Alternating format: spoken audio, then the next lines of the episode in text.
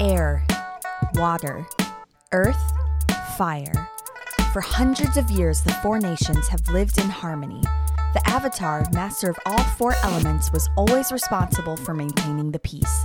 But Avatar Roku passed away thirteen years ago. Now, the Four Nations look to the air nomads to reveal the next Avatar, but the world is met with silence.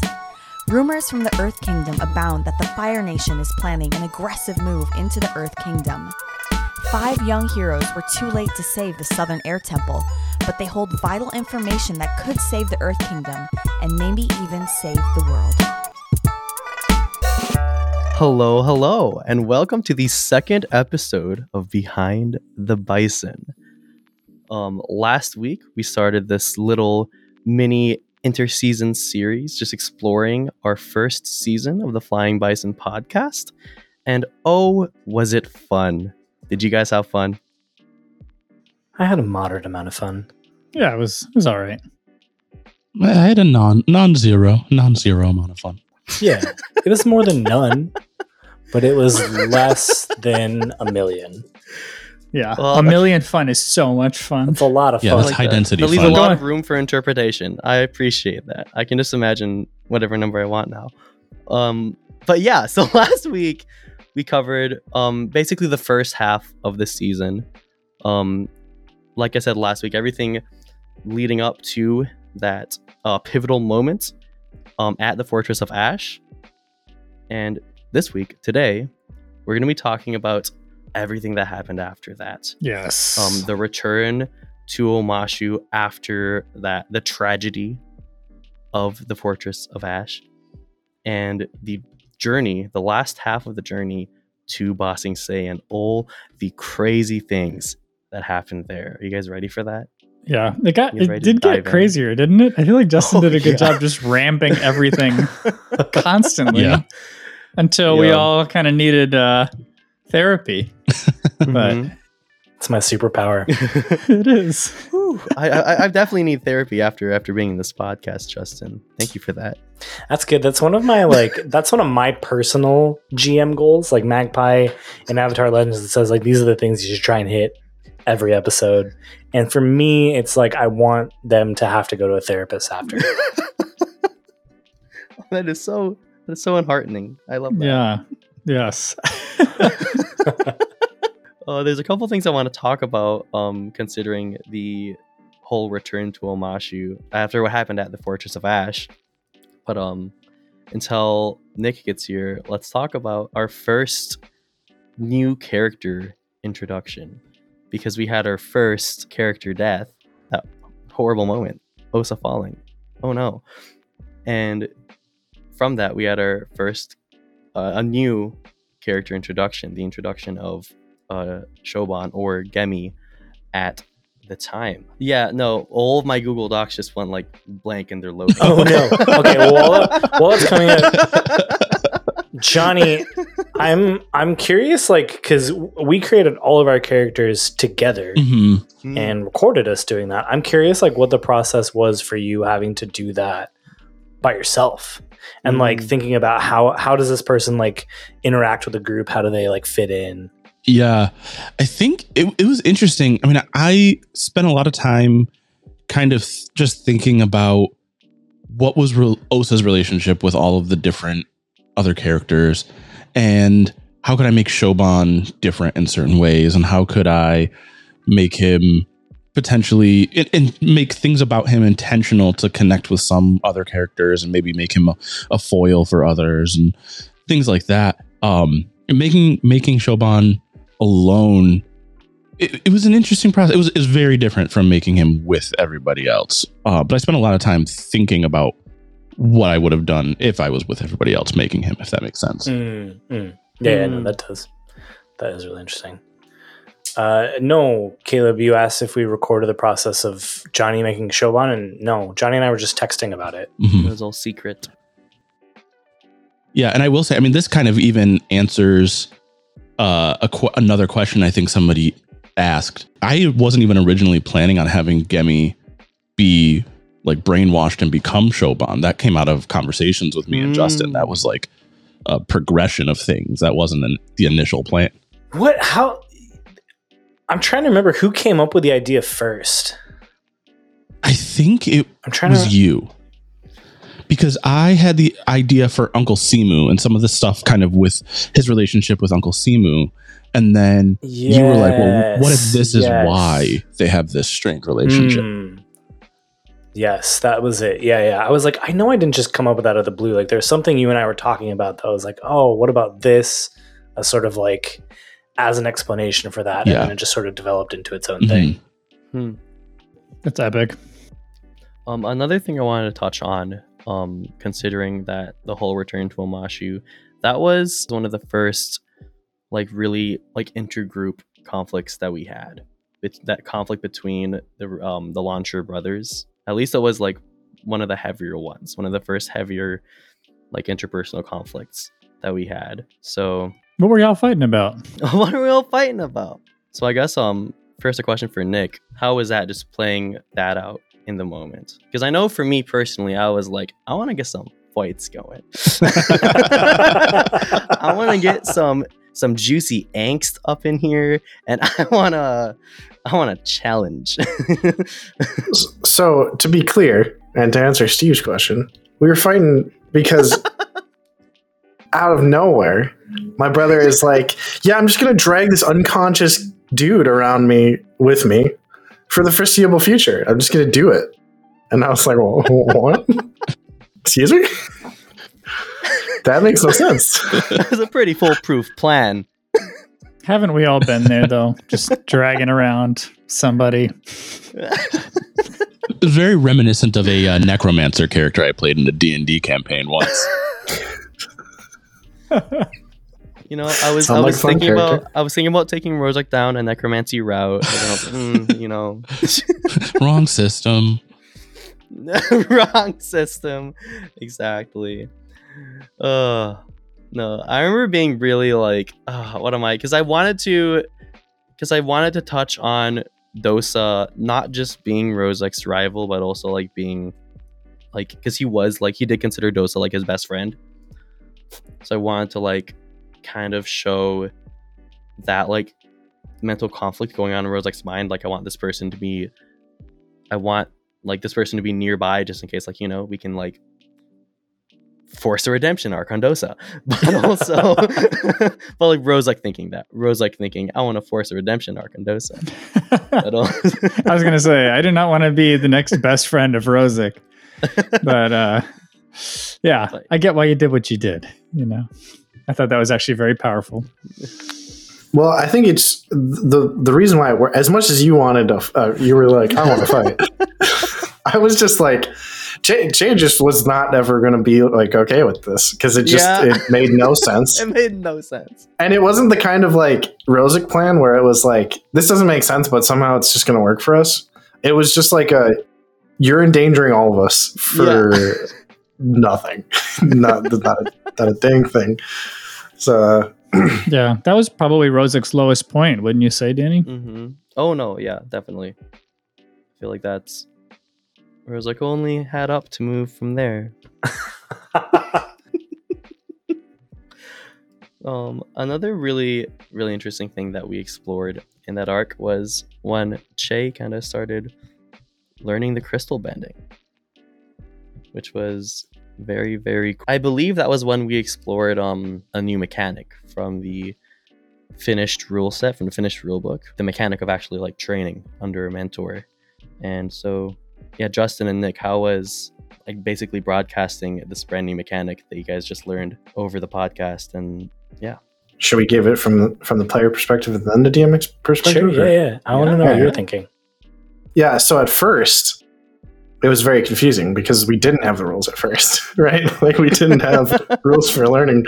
So we were just kind of like playing it, you know, just whatever, uh, whatever works.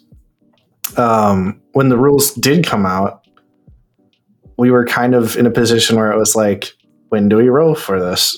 Or if I already kind of rolled for it or, um, but I think, I think it worked out really well. It was very satisfying and obviously very exciting as a player to like, have this like cool move that mm-hmm. it's just for me. Uh, so that was that was all pretty cool. What about you, Justin? Um, I think I was pretty upfront with you. Like, you know, we'll we'll just play this out narratively, and then once the once the rules come out for like learning this sort of stuff, then we'll kind of go back and reassess and figure out, you know, what do we need to do? Do we need to roll anything? And yeah, I think it I think it ended up being uh, like it was still working. Um, that was actually one of the reasons. Not one of the reasons, but that was a big reason why Boomy showed up again in that in that yeah. park at at uh, Full Moon Bay, because I thought, oh well, that that seems to make sense. Like Boomy has a grasp on this; he's a very accomplished earthbender, even at his young age. Uh, he has already said he was going to be on his way to Ba Sing Se, so it's not totally out of the realm of possibility that he would just run into you guys. And so, rather than uh, King King Malu be your your mentor for crystal training, crystal bending, it ended up being Boomy, which I think makes uh, I also liked too, because you guys really connect it with Boomy a lot. Um, so I think there's even some room for, you know, now that Che has that move practiced, um, he can go to Boomy and we can have uh, you know, Boomy give him a mastery condition, which I what is Boomy's mastery task? I am for definitely Che? Excited. I don't know. I'm not excited to find out. Um, uh. I'm sure everyone else is. No, I, I also honorable mention. I feel like we haven't mentioned that we we home well Justin homebrewed that move. That yeah, is, yeah. Uh, Justin originally. I don't know if that was brought up. I feel like I missed it, but. I, we totally. might have mentioned it, but yeah, I, I had kind of set it up, and then I think Johnny and Nick and I were chatting about something else, and I sent it to you guys, and you guys were like, oh, what if it was like this instead? Um, we changed like just a couple minor things, but like, yeah, I, I love homebrewing that sort of stuff, and I think from the beginning, I want it to...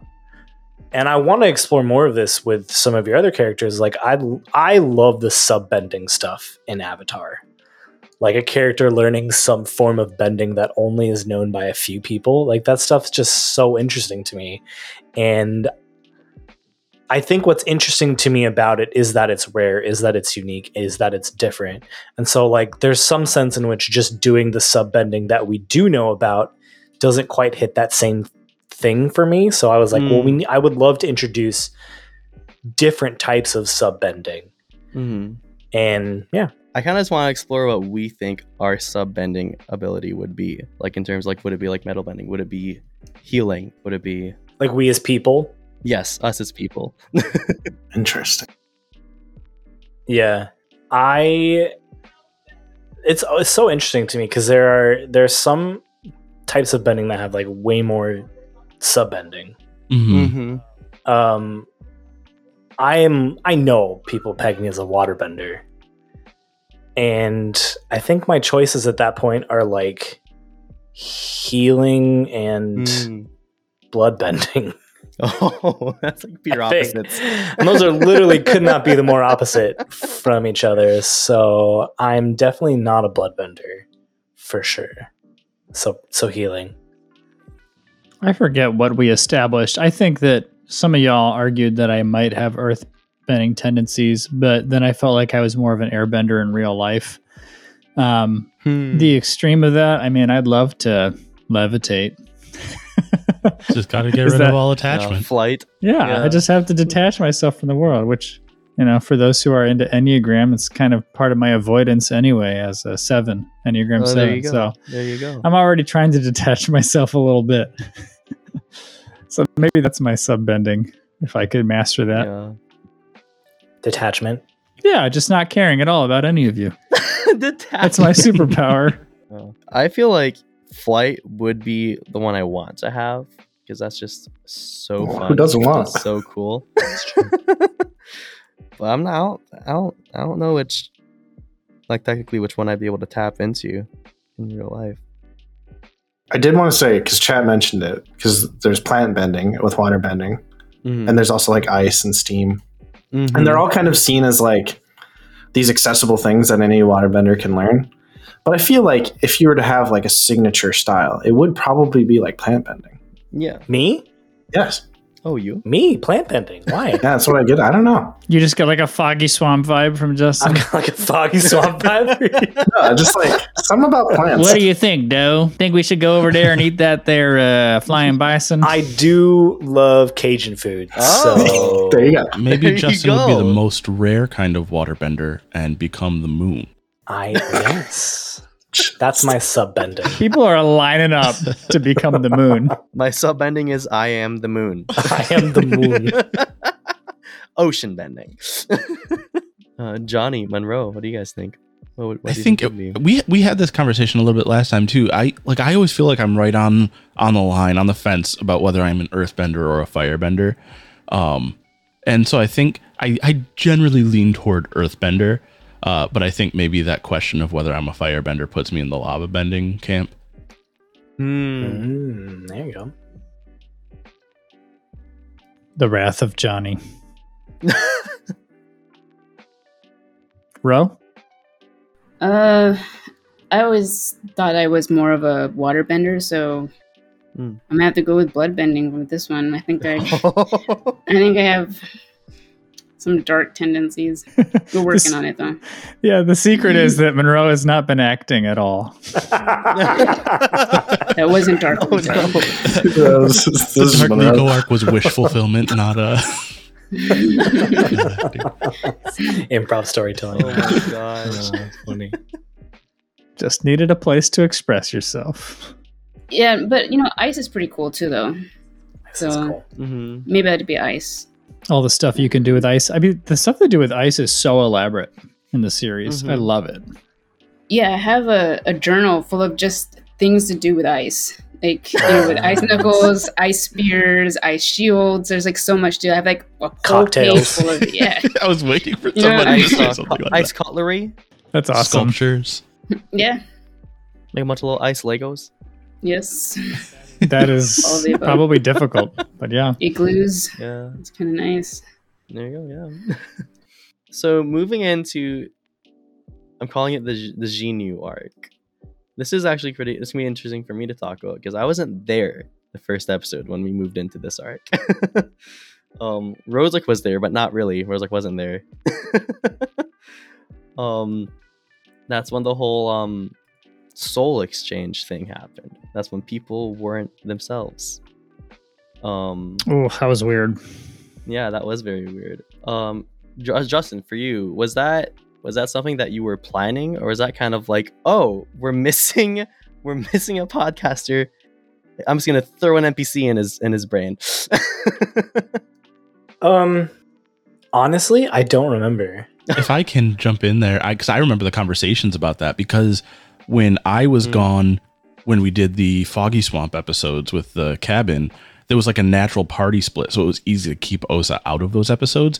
And we had conversations mm-hmm. about, like, do we manufacture a party split so that Rozek doesn't have to be here? Or, like, you know, mm. what do what do we do? And then I don't know how you came up with the idea, but at that point, Justin, you were like, okay, I think I know what I'm going to do. And then kept it a surprise I, for you're us. You're right. I. Yeah, I do think it was in the moment, like, as we were talking, I was, like, doing the G M brain thing and, like, running through a bunch of scenarios and being like, what what makes the most sense? Mm. Um, the, I, the, I, the Jinyu arc was very interesting to me because... So, I don't know if you guys remember this at all, but when you left Omashu, I... explicitly asked you guys how you were going to get to Ba Sing Se, and I laid out your options. One being go through the Siwang Desert, and the other being going around the Siwang Desert. And I, I think I did a pretty good job of not telegraphing which one I had wanted you to go down. Um, but you guys decided to go around the Siwang Desert. And so I had to I had to flip and make make some changes in some of the things that I was thinking through. Um, so like a lot of a lot of that next arc. So like Chainao and Naozao as you're camping and all the stuff in Jinyu, that was kind of me coming up with that stuff a lot more on the spot than I normally do. Mm. That's that's interesting. Yeah. I'm curious about like. Sorry. I know as a player, not necessarily like my my player thoughts influenced my character decisions in this case for sure. But like, I remember when you gave us that choice, feeling like I as a player didn't want to go through the Siwang Desert specifically because mm. in Avatar the Last Airbender we spend so much time as viewers watching them in the desert, specifically on their way to Ba Sing Se, and I didn't want to feel mm-hmm. like we were retreading the same ground. Just do that again. Mm. And I I love that, and I think that's a it's a great decision. It, it ended up being like some of my favorite stuff. Um, like it was, um, you know, I I don't want to say like too much, but like I, there was I wanted to go into more Shoban stuff. If you went into the Siwang mm. Desert, um, because of, you know, Shoban's ability to sandbend, it seemed like a natural way to like keep putting some of his character in the spotlight for you all to interact with as a new party member. And so having to like, um, and I, you know, forget too that like General Shi, you just took out General Shi too. And so I also had to have this like shift of like, all right, where is the big bad coming from? Like, where is the final fight going to happen in this season if it's not who I thought it was going to be this entire time? Um, so there was like a lot of uh, perspective shifting in those first few episodes after Omashu. That's cool. I one of the things I really like about the Jinnu arc is the fact that we didn't finish it. Like, yeah. It was the first time we had to like actually run from something. And we ended up. I hate that about it. I, I don't know. I I love that. Like I think it. I am. I'm in Steve's camp. I, as a, as a, I felt so disappointed leaving. Like, you know, I was like, I did too. Critical I think that's why I love it. Like I feel like there now that there's now that we didn't finish something. One, there's things to like explore still within mm-hmm. our own history, but then mm-hmm. also like I don't know. Failure builds. In, in storytelling, failure builds character. Don't sound like my dad. Oh, you did it. It you did it. I feel like I feel like I feel like it helped our characters feel more real too. Like we're mm. we're not we weren't able to just go down the road on the way to Ba Sing Se and like succeed at every obstacle that was in our way. Like we we met something and ultimately we weren't able to conquer it. And I think that just really helped us feel more grounded in reality and feel like real, like relatable mm-hmm. teenagers. I will say to Johnny's point that I think some of the intensification of like group drama and therefore like bonding in our relationships, like that came into more sharp focus because of that failure. Like that was part of like maybe shifting our sense of self a bit as a group. Mm-hmm. Like, oh, not everything mm-hmm. we touch turns to gold. So... yeah. Well, no, just to build off of that, I feel like that was the tone of this entire half of the season, right? Because mm. finishing Omashu felt like a failure. It felt like we lost, right? Because mm. we lost Oso, and then immediately Rosic and Che have this argument and this, mm. this big, huge thing that they're doing, and then we just kind of like leave and uh, you know throw, throw Justin's plans in, into the garbage, and then. Like Che has to deal with his dad and then doesn't really deal with it. And then we all just have to leave behind Jinnu. And then we get into Liko stuff and that doesn't go well either. It's just kind of like, like the first half was very much like a, yeah, we're going places and we're doing stuff and we're getting it done. And then the second half is like, we're going places. It was reality check. And stuff is happening yeah. to us. Yeah. Yeah. I think Liko was the one who kind of gave the bad juju. She was the mm. one who said, like, haven't you noticed? Remember that line? Like, haven't you mm. noticed that every, like, yeah. everywhere we go, we just, like, destroy everything? Yeah. Yeah, mm. that stuck with me. That stuck with me too, Monroe. That translated to my real life. That was so impactful. Man, sorry. Oh, no. No, it was great. No, it was... It, I think that even helped me to, like, that, I think, ended up being... You know, it's improv storytelling, so, like, you don't quite know what's going to happen or where things are going to go, but I think that ended up being, like, one of the... big themes of this first season was like what what can you all do together and what can you do alone and what are the mm. things that you can't do alone that you have to learn how to do together, and not just like physically around each other but like working together mm-hmm. mm. but also who we are apart.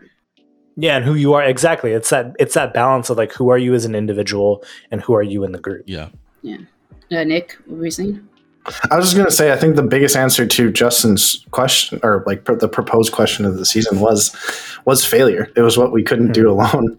We couldn't handle failure alone. We were all just falling apart every time. Mm-hmm. And uh, it, it was coming together that made it even possible for us to keep moving yeah. forward. I think yeah. one of the other big themes that started to come out in that arc, with the possible exception of Rozak, but not even entirely, was this theme of who you actually are versus who everyone expects you to be, hmm. and like who you've been like Absolutely. told you're supposed to be.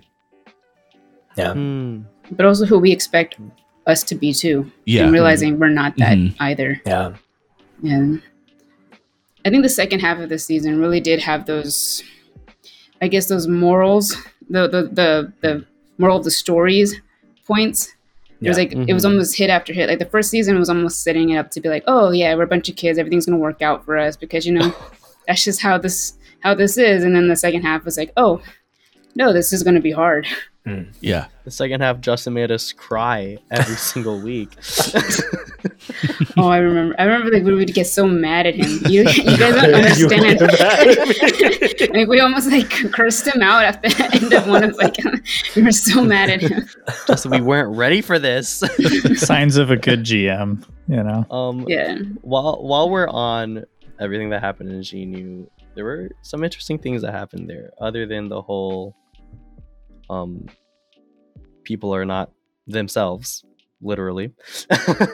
Um, that was also the introduction of um, the prophecy, the the launcher prophecy, we can call it. And um, Alyssa had a couple questions regarding that. Alyssa from Discord, um, I asked, how much did you prepare for the prophecy stuff for Rozak and Che, um, the scroll and G N U?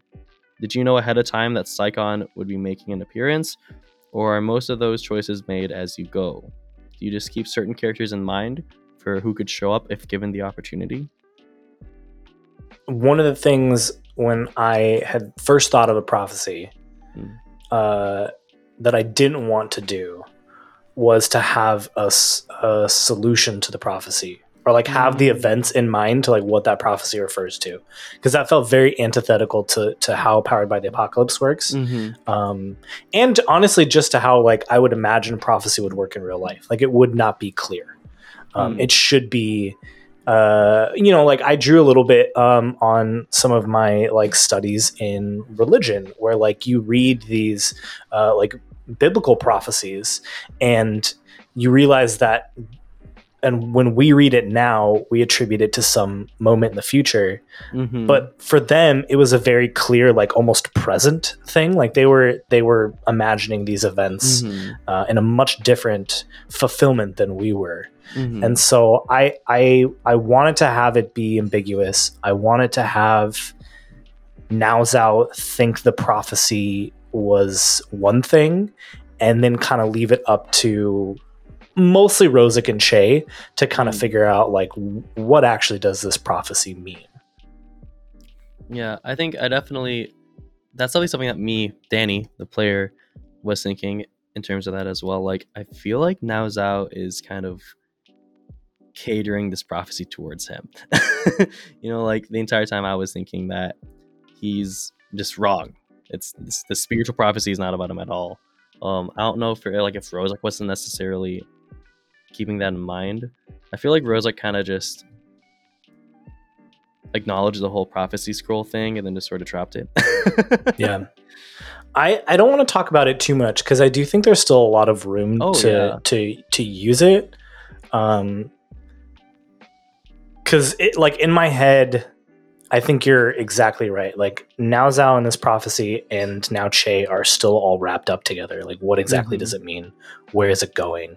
Um, so, and then the Psychon thing, um, I, so, I mean, maybe this is lifting. Well, here's what you do as a G M in Powered by the Apocalypse, right? Like you, you prep certain things. You don't prep solutions. You prep certain things. A lot of times that's just prepping how N P Cs are acting in the world without you interfering with them.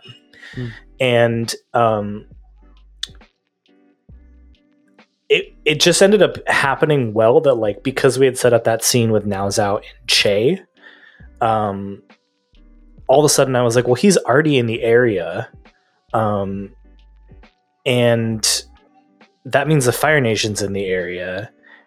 And I th- I think Nao Zhao is going to try and use the cover of a Fire Nation invasion to test test out these you new machines of war hmm. to steal the scroll. That was the cover to to get to, to Xinu and steal the scroll. Mm. And so I did always was like, Saikon will show up eventually. The Fire Nation army proper will show up eventually, because Nao Zhao is still trying to play the Fire Nation a little bit and still be buddy buddy with them. So mm, I like that. Um, another big moment in the Xinu arc was the um the challenge that Shoban presented to Saikon for the one-on-one duel. Um, I don't fully remember, but that wasn't really planned, right? No, not at all. Yeah, not at all. I think Shoban just wanted to impress Ligo. Honestly, yeah. It was just like a teen boy moment. It's like, well, I challenge you to the death. I think we talked about that like off air after that episode. Like, that was fully what was going through Shoban's mind at the time. Yeah. Mm. What might have been, you know? Che would have also done the same thing, because specifically because he was a firebender, like, because it would have made sense to do so. Like, this is a firebender. If you challenge him to a one-on-one duel, he will be honor-bound to accept, and it's your best chance at surviving this.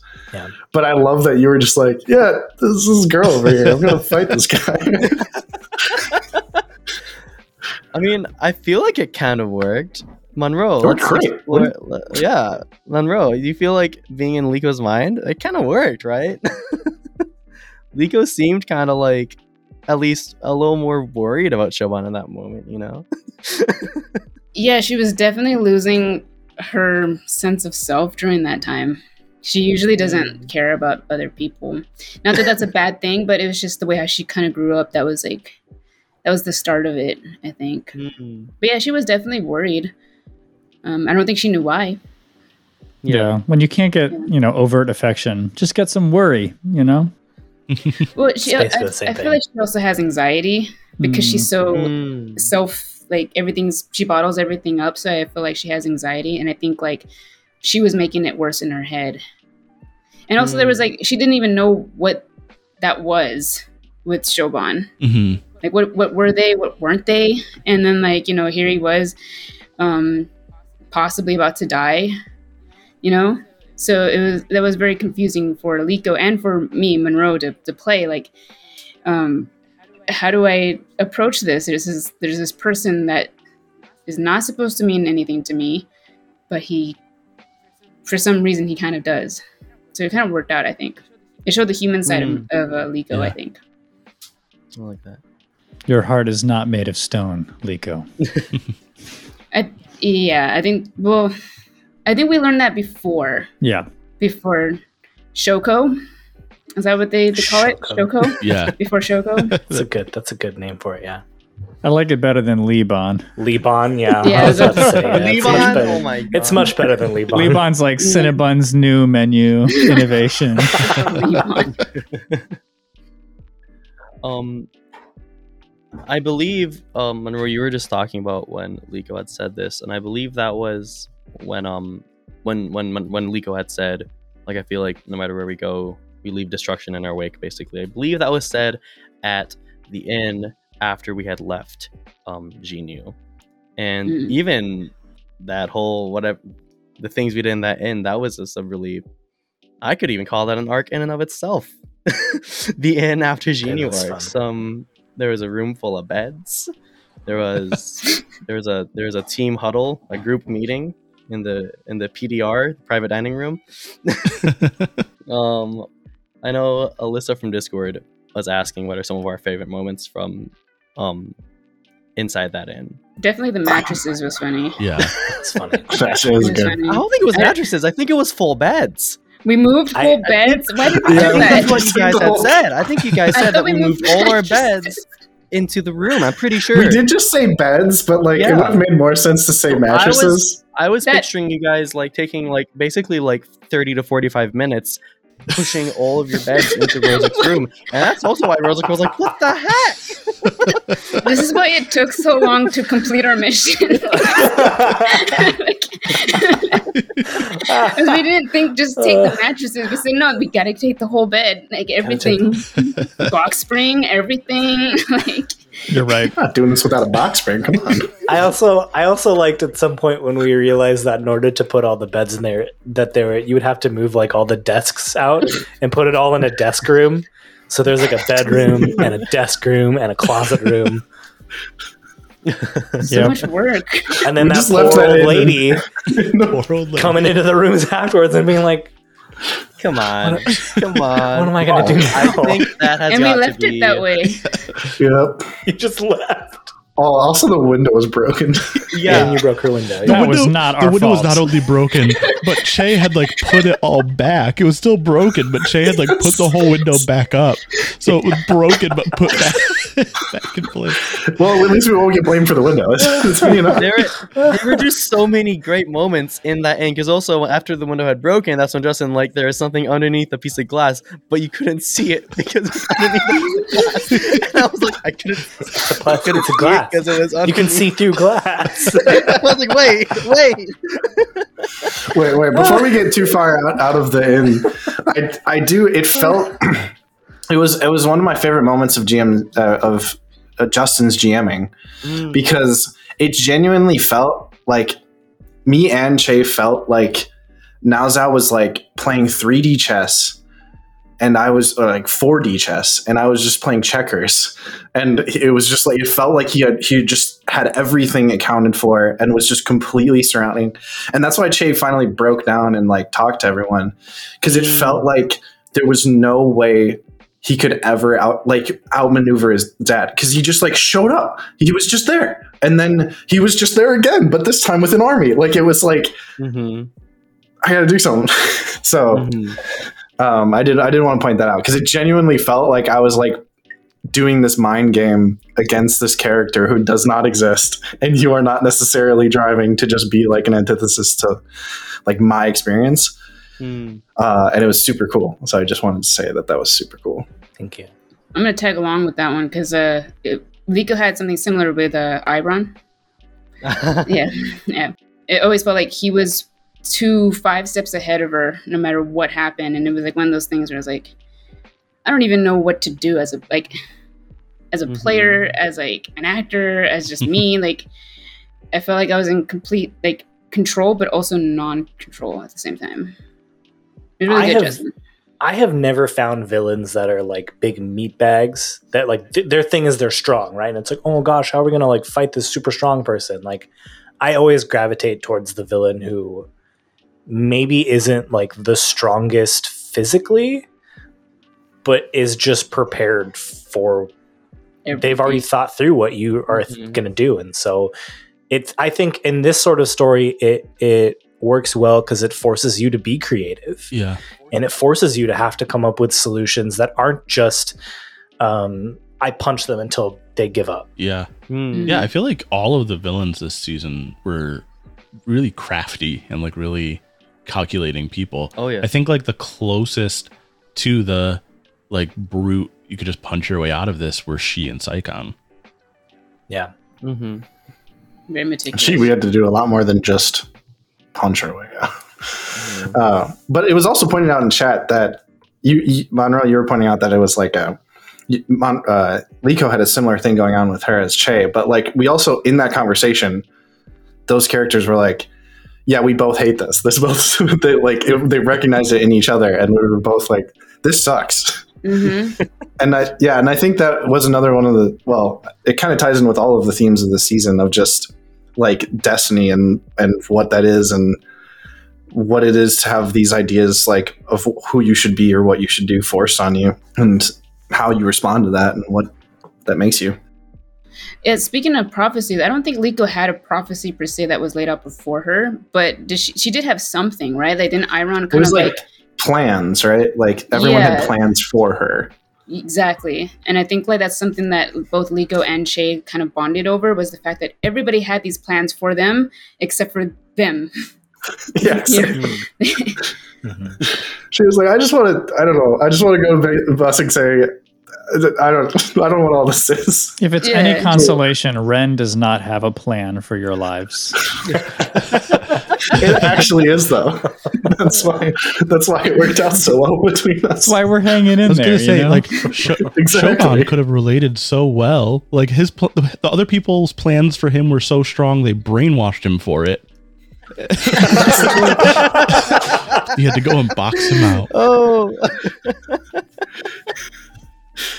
Hey, well, I don't know, man. You brought a cop to Che. I just, I just, I just ran with it. Fair enough. Shoban definitely takes the cake for like the most targeted beat up player of anyone in the group, like by other players, I think. Like, oh yeah. yeah, I was like, I think Liko got beat up pretty badly, but yeah, in terms of like never like getting, catching a break emotionally, mentally, and physically, mm-hmm. it's definitely Shoban. Yeah. Well, while we're on a topic of Shoban slash Gemi slash Johnny, um, we have a question. I forgot where it was from, so if anyone doesn't remember, if you can help help me help jog my memory. But the question was, um, for Johnny, how is it playing two different characters in the same show slash campaign? But you were basically you basically played three characters, yeah. in this in this season. So how is that? It was a lot of fun for me. I mean, honestly. Uh, It was, I I have, I, I try, I've, I've gotten better about this, but I have always been the sort of person who, like, as soon as I roll a character, I roll another one that I want to play more than the one I've already committed yeah. to. Um, and so uh, it was, it was fun getting to kind of be myself in that way during the, mm-hmm. during the campaign or during the first season. I have...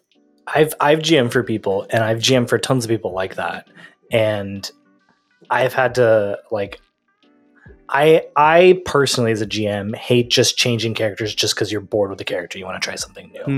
Mm-hmm. So that's why. But like the end of Osa's end didn't feel like that. Yeah, to me. Like it it it did not feel like you were intentionally trying to. Get rid of yeah, us and so I you wasn't play with someone that, else. Yeah. Like it, it, it, I know you weren't. And that's why I, d- I wasn't like, I was, I was okay with it. Cause it was like, this feels like what Osa would do in that moment. Mm-hmm. It'd be very heroic. It would be very final, but it would be what he would want to do. Yeah. Mm. So I was so, and calm. Same with Shoban at the end of the season. Mm. Like, you know, it's just, it, it felt natural for, for Sho to, stop adventuring mm-hmm. and stay in Ba Sing Se. Like it just feels like what it would happen. Yeah. So speaking of that, speaking of Osa, Johnny's character, and that pivotal traumatic moment that kind of caused a stopping point um, in the group. Um, now that we're on the Ginyu arc, this is where we sort of met another pivotal traumatic stopping point. Um, a loss of something, not a character, but a limb, a part of a piece of a character, you know? A piece of a character. Um, um, I just want to ask about that quick. We'll get more into um why the group found themselves um at the Tesoro ruins in the first place. But Fakbo from Discord asked a very, and just in general, how was it? How was the decision made to remove Liko's arm? And it was, I remember it being very in the moment. Mm-hmm. Being very, very fast-paced. I mean, I think it's on the podcast. That's exactly how it played out. Yeah. It wasn't planned. It just, it was like, yeah, it was, it was a bad basically roll. The roll of the yeah. dice. Yeah. The, the, I think the only thing we cut out is the, like, there are a couple times that I, like, am rambling and I stop and make sure that what's about to happen is okay with you. I, like, I didn't want to say what was going to happen because I did want to, like, I wanted to have that shock value because that felt really important in that moment. But I also wanted to, like, telegraph, like, this is going to be really bad. Mm. Are you sure you're okay with me going this far? Because I can pull back yeah. and do something else. And you were all like, do it, just go for it. I hated that so much because Rozek had no, he had no nothing to, he there's nothing he could do. he, had used, he had used yeah. all his energy to do that super firebender scream, and then that dog trapped him in an ice wall. And I was like, all right, come on. oh, yeah. Well, what were you saying, Ro? I was just gonna say that, like, if this were hap- happened in real life, it w- we wouldn't get the choice. And I feel like we had to yeah. stay true to to, to yeah. Liko and to the other characters and the story, and you know that's why the dice is there. So you just have you have to stay true to the game. Mm-hmm. Yeah, pushes it in ways that we wouldn't expect. That was another moment. I know I say I said this last time, but like one of the G M moves that I always have trouble sometimes conceptualizing is like turning a move back on its player. That was, I think, the only other time I did that move this entire first season was because I think I think Johnny said, I moved to try and cut Batok's arms mm-hmm. off, and he mm-hmm. rolled the miss. Yeah. And I was like, let's turn that back on him and cut off an arm that he does not want to cut off. Yeah, that was hard for me as a as a player. Like, Shoban aside, like being responsible for another player taking a serious injury like that, another player's character. Mm. Those difficult moments. Yeah. Well, it set up that super interesting scene in the arena. Mm-hmm. Just like the foil of that, and like both of you two processing through like what the moment in the Tezuro ruins meant to both of you. I love mm. that. I think I remember, I mean, this is skipping ahead, but like that was a moment where I, as a G M, was kind of like fumbling because I was like, oh, we got to make sure Johnny's okay with this, because you can't just like cut off another player's arm without like checking with him first, making sure he's okay with it. Oh, I love that. Um, before before jumping forward, I want to take a couple steps back.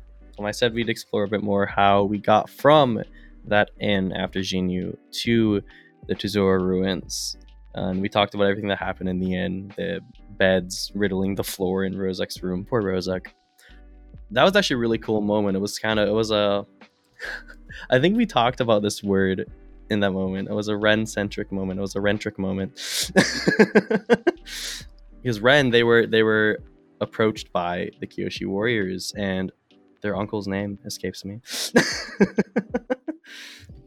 uh, I think but, we named my uncle Gimo. Gimo, yeah. I thought he was a servant. Yeah, he's he's not his uncle. He's, he's my uh, uncle like in Scarecrow. Uncle. Yeah, had, yeah, yeah, yeah. He had uncly vibes. He had. He was an uncle figure to Ren. Yeah, I think that's I think that's a good moment to just explore some great questions about Ren in general. These are from Instagram.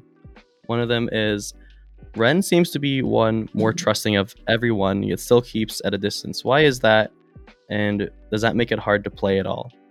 Yeah, when you sent me this one, I felt so seen. It was incredible. I was like, ah, oh, I've succeeded in at least one regard with this character.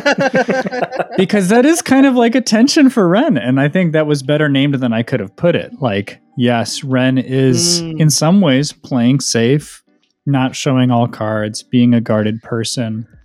Um, mm-hmm. For most of the first season, it was regarding... Um, being intersex and not talking about his family or origins a ton. Um, mm-hmm. Like, I think the group is aware that Ren came from money. I think that snuck in at a few points.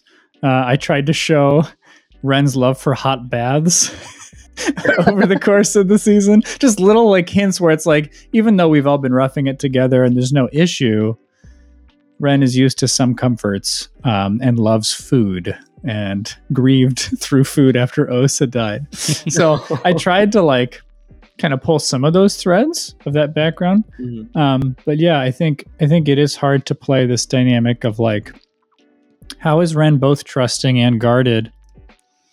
And I think Ren Ren trusts um, that over the course of time, all of his friends Uh, will become the best version of themselves.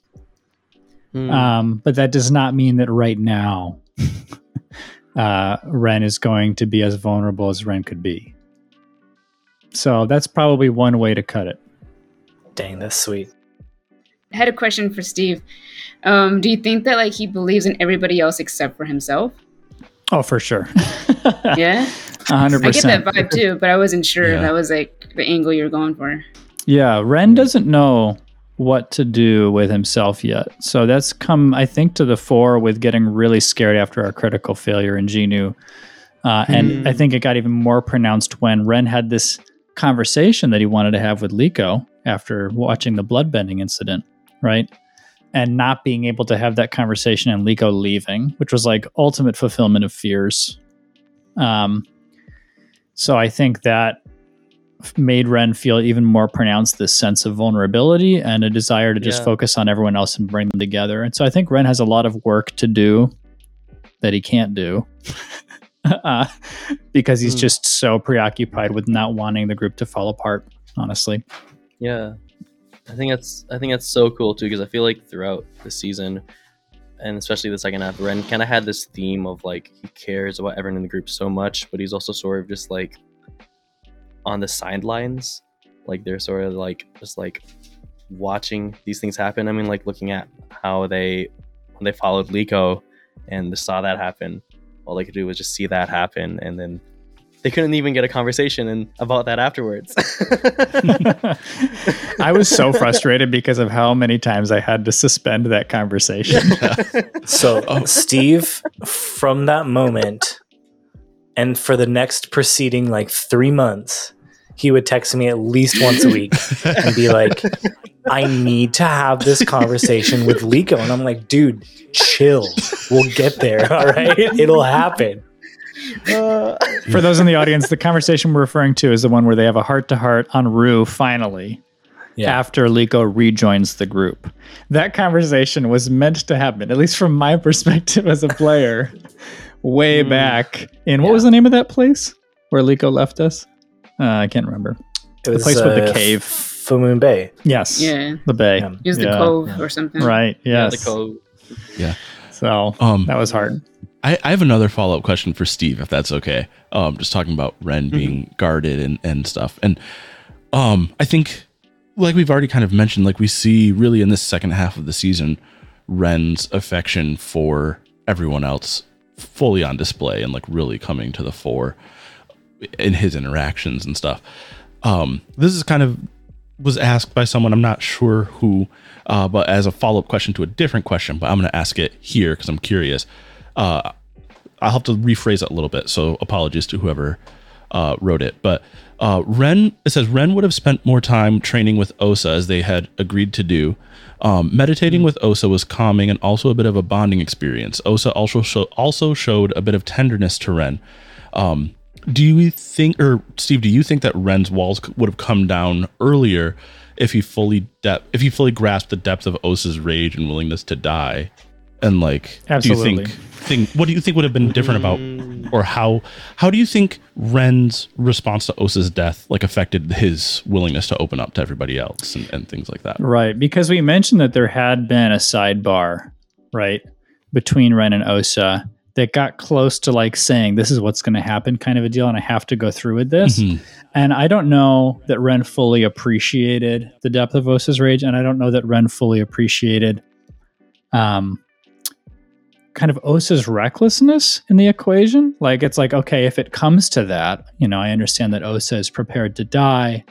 You know, it, is a little bit of this over the top? Is this bravado? Is this pain speaking out? I don't know. Um, but yes, I think that if Ren fully saw and grasped the situation, um, he would have probably been more close and honest and a little clingy with Osa, because Osa somehow... It's hard for me to describe through your acting, Johnny. Uh, Osa somehow charmed past Ren's defenses a little faster uh, than the rest of the group by that point in our story. And so I think that was... Lovable. Osa was lovable. Yeah, I think there was something... This is a very lovable character. There was a protectiveness about Osa as the hammer that I think was comforting, um, for me at least. And then I think there was also an aspect of like Osa being non-threatening towards Ren mm. consistently. So those might have been part of the recipe there. Yeah. Um, but I do think there would have been some more heart to heart, some more honesty. And I don't know what that would have looked like. And I don't want to read that through the lens of all that's happened since. Yeah.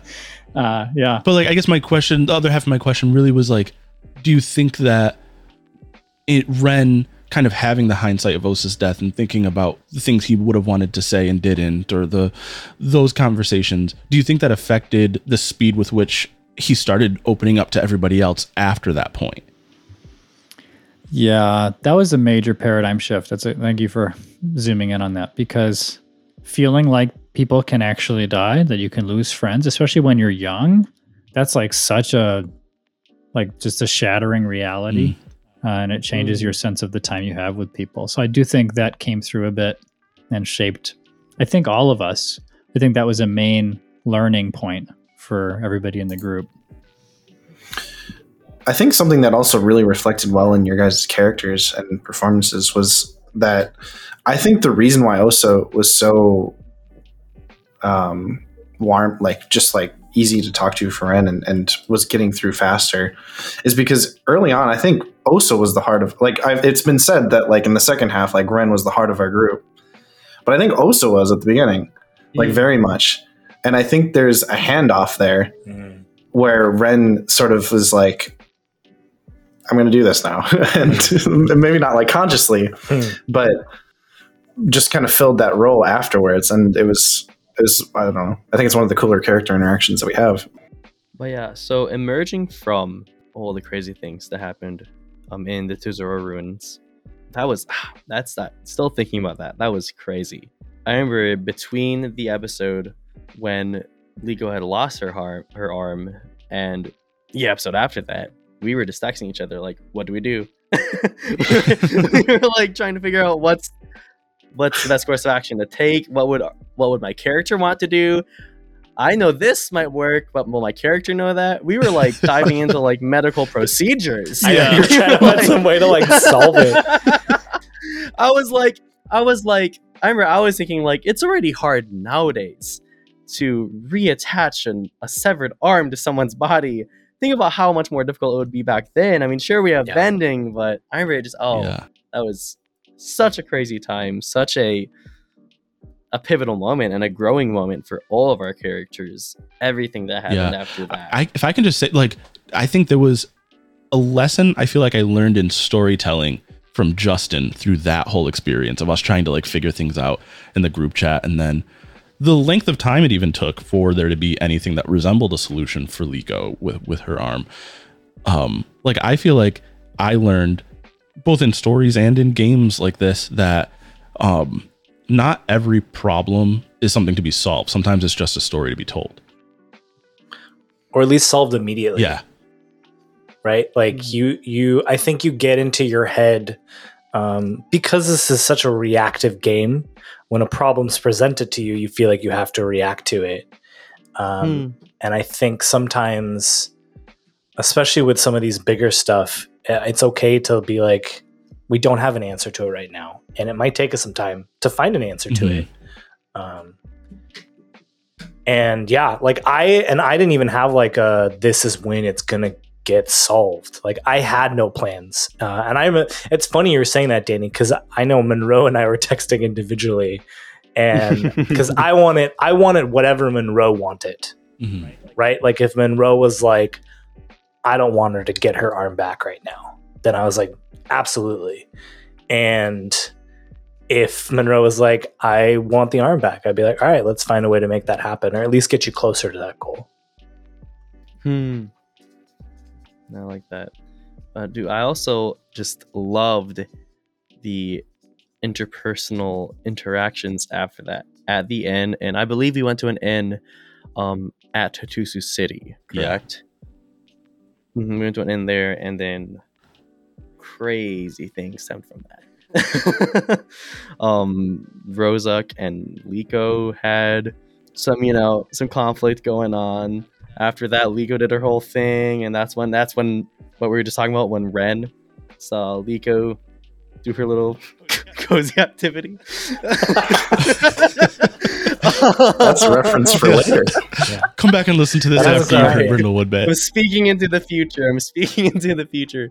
But um, that was just, oh my gosh, that was such a, that was, yeah, that was the emergence, the surfacing of Dark Liko, what we've started calling it. And I guess, Monroe, how how was that? How was moving in to this dark character And we do have a question from Instagram, and they asked, do you think Liko has a t- do you think she might have a tendency to dip in to a dark side again? These questions from Instagram are from Kenneth from Instagram, just Kenneth. To be clear. They are from Kenneth. That's all, all of the Instagram questions, and all also the, the one Instagram you couldn't remember oh, okay. who it was from. Just to be clear. It was a different name above it, but I knew it wasn't that person who asked it. That's why I just said I didn't know. That, that Someone might have asked a similar question, but yeah. it's, it's whatever. Moving on. Uh, the question was, can she go dark again? Yeah, I mean, first of all, it's, if you have anything to say about how it was just developing this character into a more like dark context. Darker version. Uh, okay, so first part, uh, how was it like?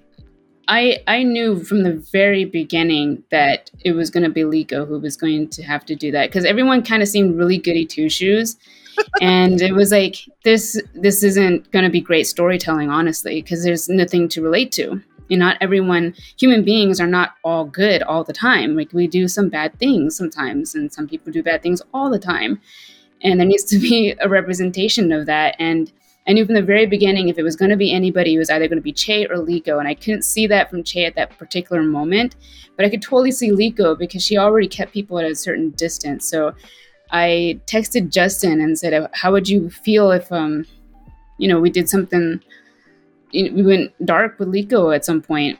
And he was, he was all for it. He's, he was very supportive, and we thought it was going to happen in the first half, but it didn't happen. It didn't feel right. And there was all, and I know that he set up so many moments for Liko to turn dark, but none of them felt right until the moment she lost her arm. And in that moment, she felt like she lost, because when you're a waterbender, you need your, your limbs to, to control water. And I felt like mm. she lost a really big part of her identity. Mm. And when you lose that, that part of you, I think that you, it's natural to kind of explore other sides of your personality, whether they be good or bad. Mm. And uh, I thought it was really important to show someone who messes up and tries to fix that. So that way it's not always like, you know, oh, these are good people who are doing good things, and look, they're good, you know, very mm. boring. I wanted to someone to be like, oh yeah, she messed up. Like I messed up too. Mm. And look yeah. at her trying, you know, mm. like I, I think I can keep going. Like if Liko can go through all of that and her friends are still there for her, maybe yeah. my friends will mm. be there for me too. Yeah. There you go. I know mm. I'm, this is just me. This is me as like a, a audience member, as like a viewer. I'm like, I can't wait to explore more of like Liko wrestling with the things that she's done in the next season. Like that, that seems like absolutely like what's something that she would be wondering is like, all my friends know I've done these things, and yet they're still accepting me. Like, how, how does that interaction work? So, I don't know. I know I, me as a listener is really interested in that. But and Liko's Liko's worst enemy. Yeah. So if, if if she knows that her friends know, it doesn't even matter if they knew or not. She would always know. Mm-hmm. And uh, as far as uh, can she go down that path? Absolutely, absolutely. Mm-hmm. She already did it once. She could do it again. I think. I think it would be, it'd have to be a much different situation. I think she would fight it with all her might, but I do yeah. think it's possible mm-hmm. for, I think all the characters have the possibility of reaching someplace dark. But yeah. I think, you know, I I don't know. We haven't, we, we honestly haven't even talked about season two, but I wouldn't be surprised if Dark Liko makes another appearance. Yeah, mm-hmm. if that happens and you head down that path, Ryan yeah. will be like, hanging on to your ankles, dragging behind you.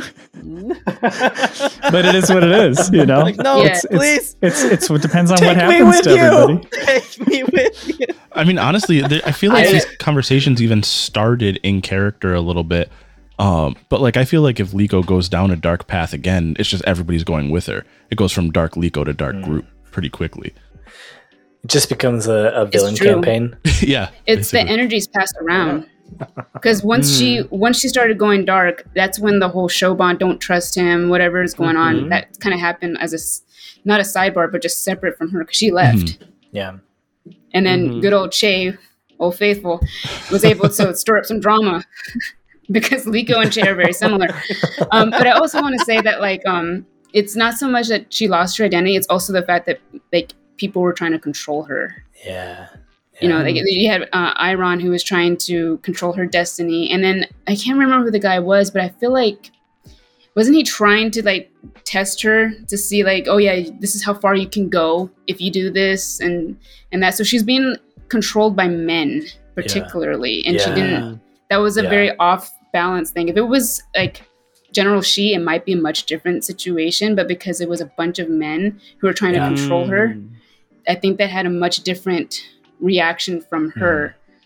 And I don't want to be like, oh yeah, it's because they're guys, but it, it's kind of true. Like when you're yeah. being bombarded by a bunch of men who are like, or the opposite sex in general, but just yeah. coming at you, that does have a reaction. It does have consequences. And I think yeah. that mm. got into her head too. And I think that's also why she was, you know, she, oh, Lico. Um, she was just, she, she was very mean, right? She was just very mean, particularly to men. And let's not forget, she was not letting Shoban off the, lo- off no, the leash. No, she was like, oh, no. She gave him a really hard time. And I think it's because of that, like, here are all these guys yeah. trying to tell her who she is and what she can do. And then all of a sudden, it's another guy who cuts off her arm mm, and mm, makes her question mm. her identity. Oh, yeah, trying, and trying to take some. He dumped, I wouldn't say he dumped her, but he did something, whatever they were, weren't, I'm, I'm never going to drop it, John. I was like, he was like, brainwashed. She was manipulated. He was, I, I know, like, but she didn't like, know that. That is like, like you have some relationship with a guy, he does so something, well and now said. You're mad so at well some other guy you've never even met. Because but the first it was guy, still but you. It's true, like, physically, yeah. but mentally, yeah. there's a, there's she a break. Didn't know right, that, she yeah. didn't know that. Yeah. Yeah, she didn't know. I don't even think Shoban probably knew that at the time. Not quite. To be yeah. fair. Yeah. yeah. But yeah, dude, such a crazy moment. Like what we were just talking about. So many insane and just really interesting interpersonal conflicts stemming from the loss of Liko's limb and the emergence of Dark Liko. So cool. Um, and then after that, we moved into the whole Cove arc. Um, I called this arc the Hattusu City slash the Cove slash Full Moon Bay slash Half Moon Hollow arc.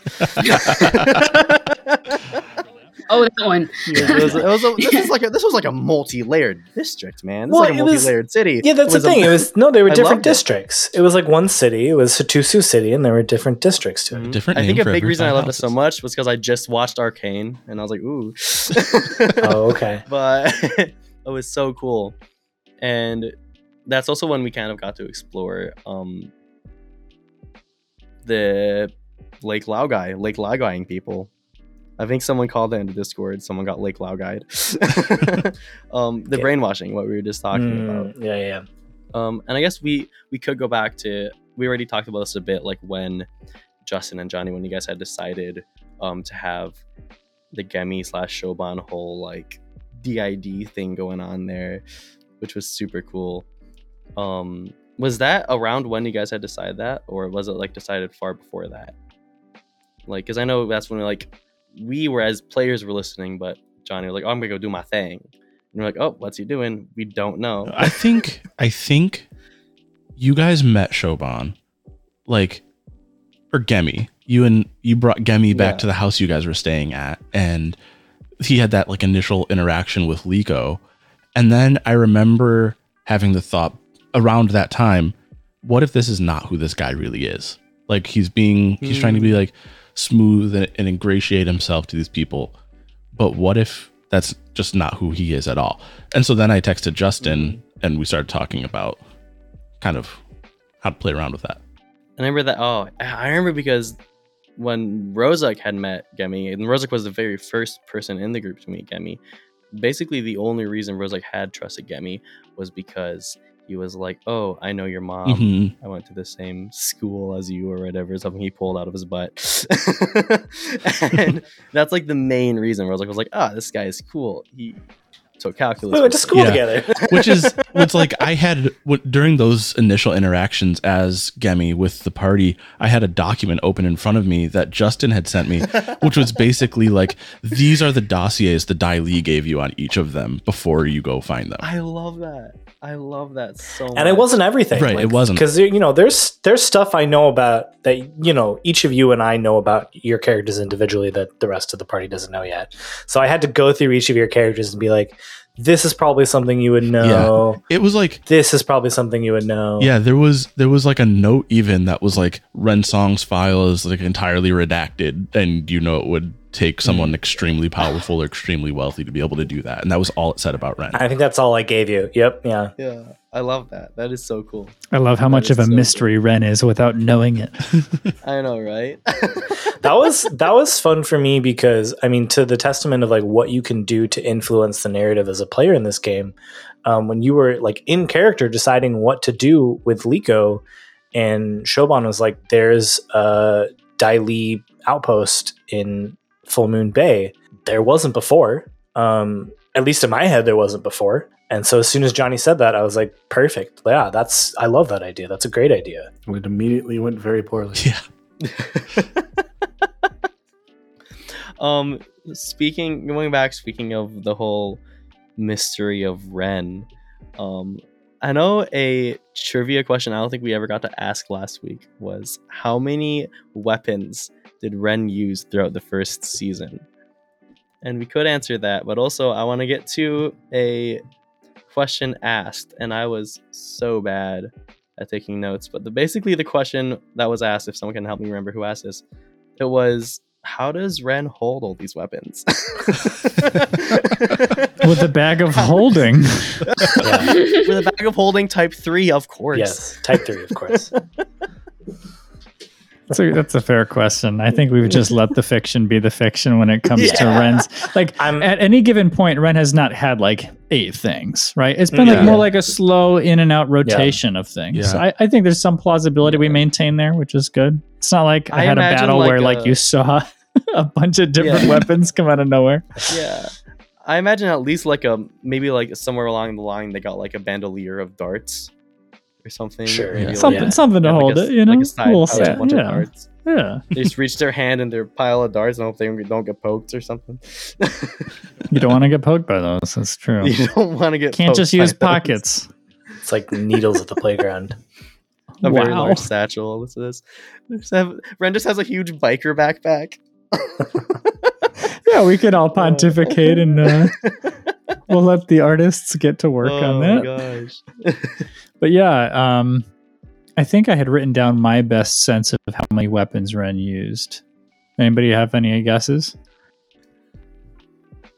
I'm gonna I'm gonna guess Chris. five, unless we're counting standard war fans and metal war fans as separate weapons, in which case I'll say six. I was gonna say six.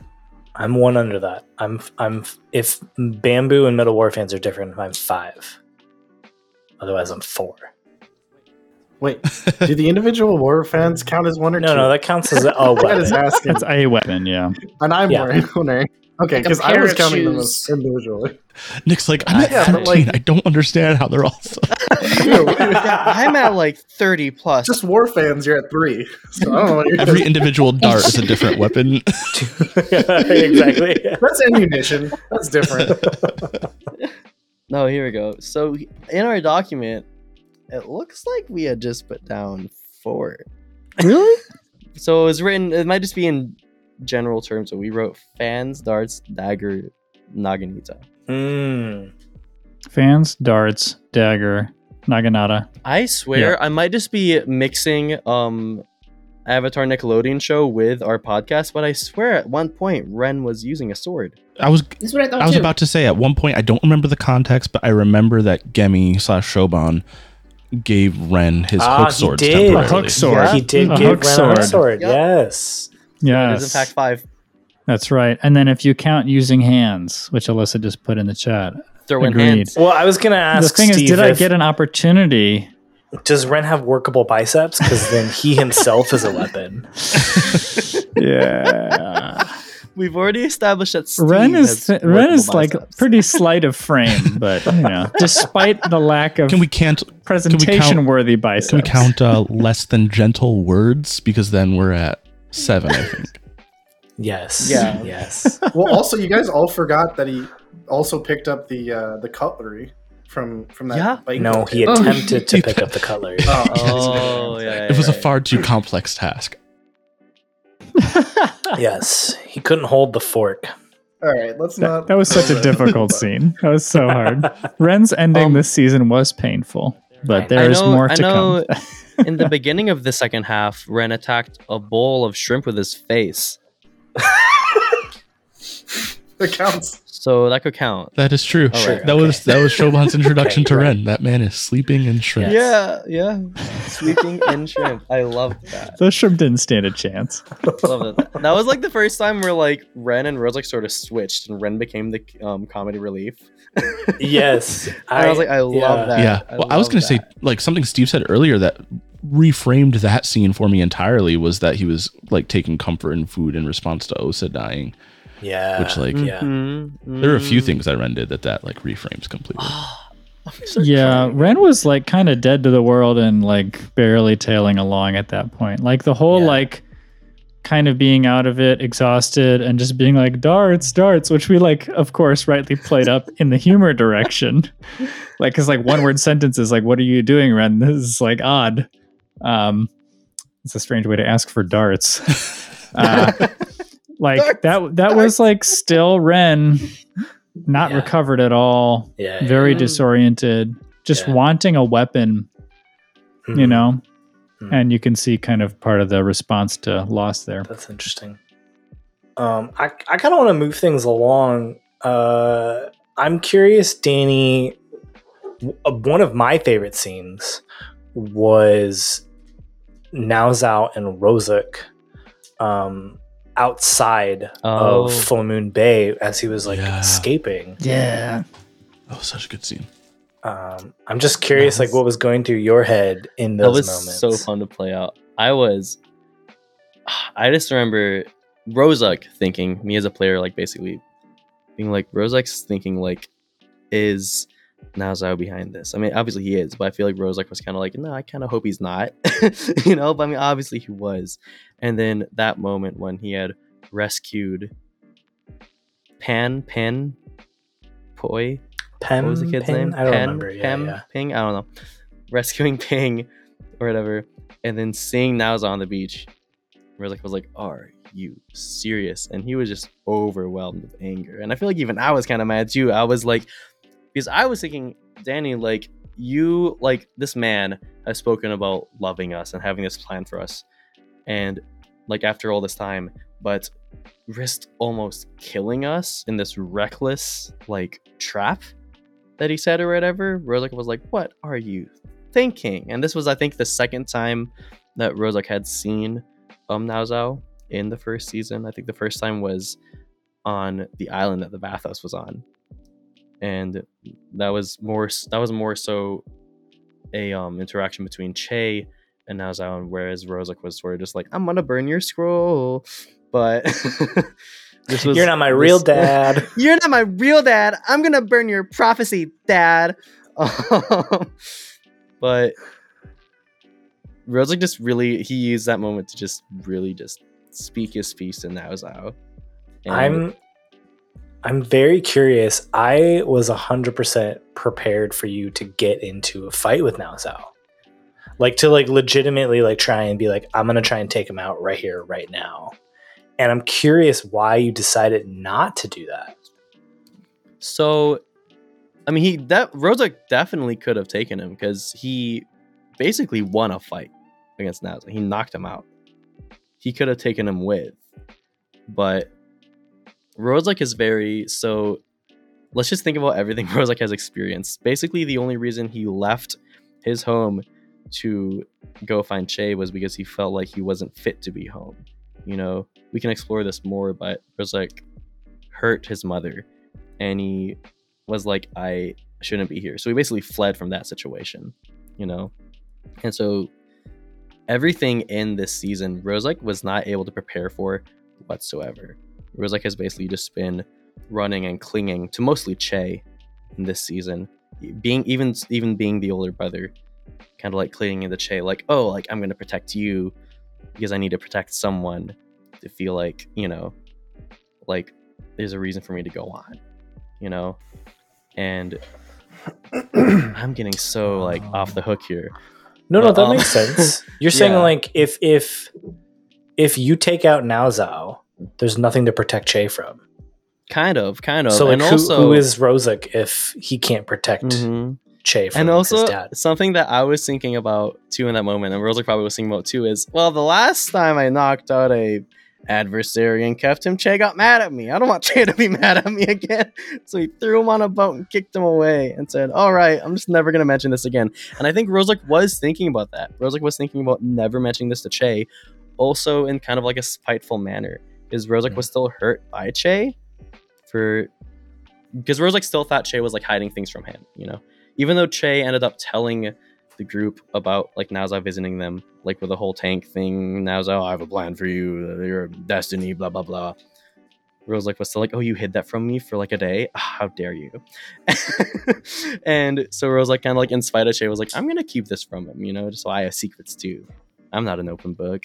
Um but Rozak still ended up telling Che because he just, you know, Rozak really is just kind of like a puppy.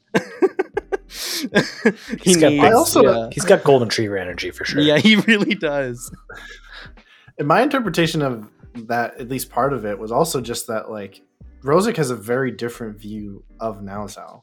Mm-hmm. Right? It's colored by the actions that his mother ended up having to take, and mm-hmm. by, you know, what Che has told him.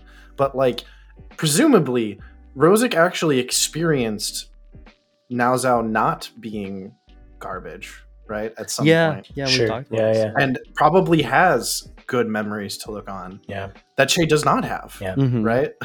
At all. And he spent his entire mm-hmm. life with him.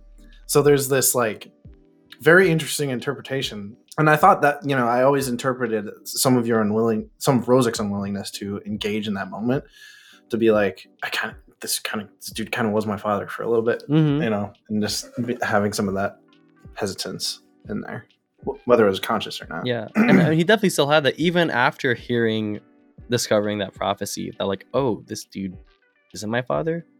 I mean, still all his life, he thought of this dude, even if a distant dude, still this dude being his father.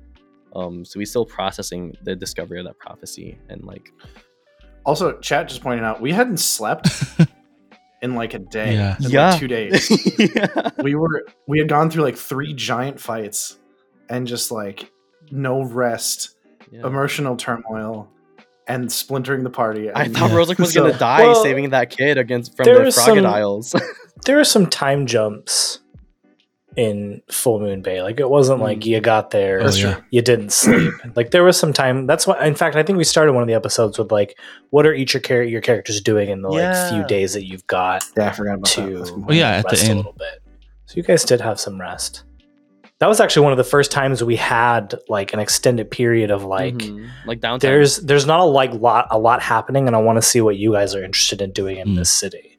Yeah, during so that conversation with with Rozak and Naozao, um, I have another question, kind of about that, or starting with that for you, Danny, because um, I feel mm. like that's the first time we really got to see a. Uh, deeper part of Rozak. Like up until that point, mm. he was pretty. And, and so I'm just wondering, like, this is kind of how I interpreted it as someone watching that story unfold, was like realizing that maybe Rozak has walls that are just as high as Liko and Ren and Che. It's just that instead of anger or retreat or bravado, his walls come in the form of humor.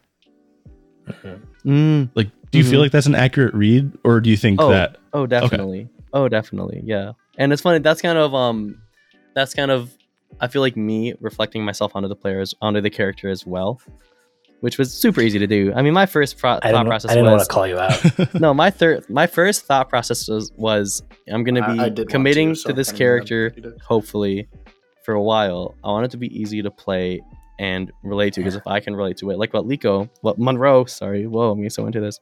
What Monroe has said time and time again, if I can relate to someone, then someone else probably can too out there, you know? And so that was definitely part of it.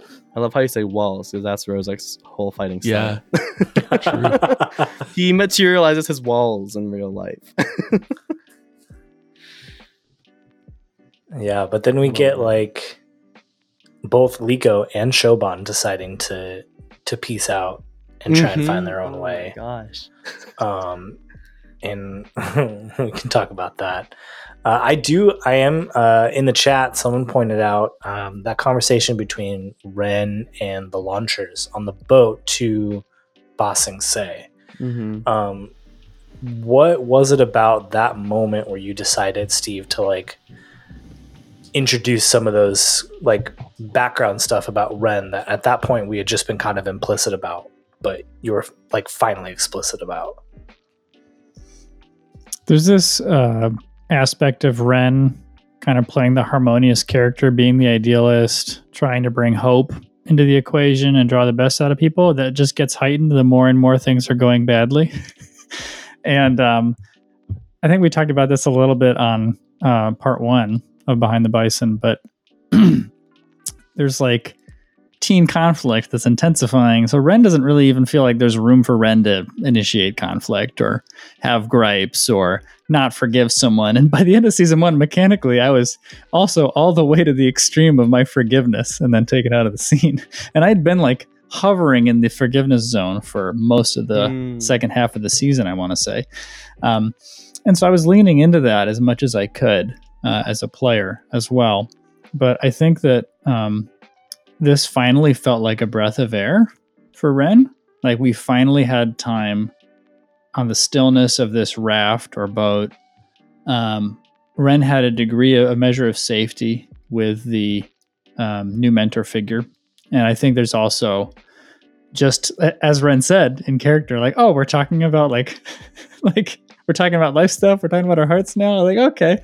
Like finally I see, I, I think Ren got to see the launchers having a conversation they should have had a long time ago.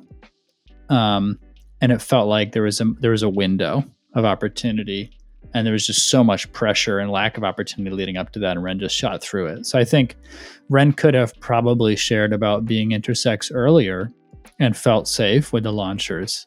Um, but there was just no opportunity, and having lost uh, Liko from the group. And uh, by this time Shoban dipped, right? Uh, mm-hmm. Under mind control mode again. Yeah. Um, well, he wasn't mind control mode. Or just left. That's true. Yeah, yeah, That's true. Just left. He had yeah, just left yeah. on his own terms. Um, there's this sense of like, well, this is who I have right hmm. now. And like what Ren is fearing happening is to some extent happening as well with losing people. Hmm. So um, I think there was a precious opportunity there to confide in the people Ren did have and uh, hang on to them and let them know more of who he is. Yeah. I, I loved that too when Ren was just like, can I butt in? Can I join this little heart? Also, we're doing this. We're, we're doing this.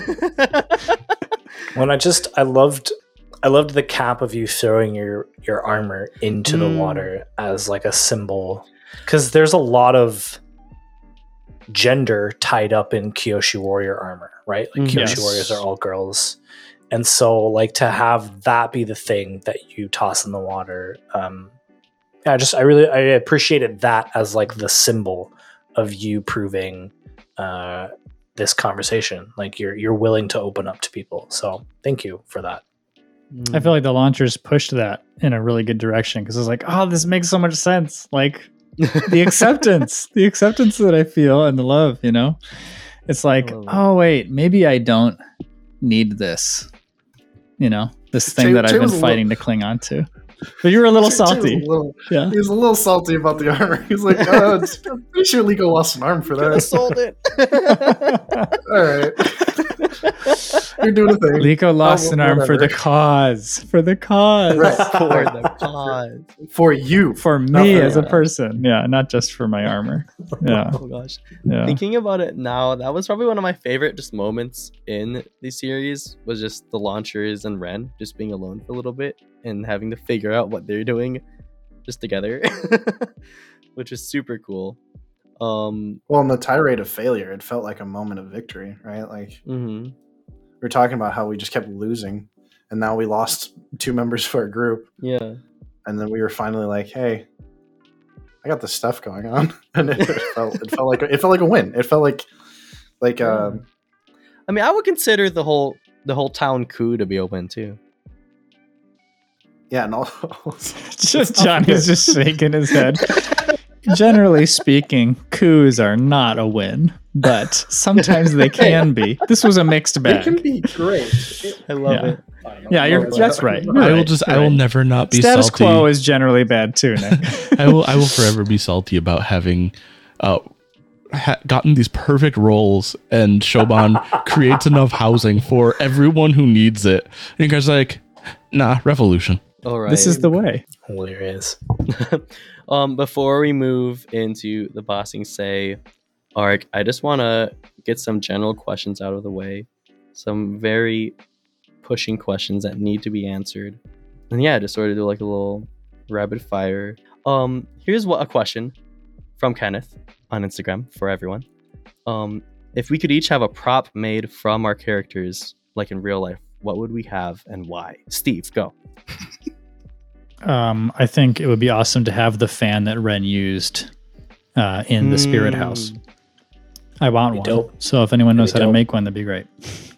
Hmm. Oh, and why? Because that was a key moment for Ren. Uh, a moment where Ren felt strong despite not being a bender. I love that. Johnny, what about you? Oh, man. I can't think of anything for Shoban, honestly. Nothing that really feels like the right thing. But f- for Osa, probably just like some sort of a food pocket.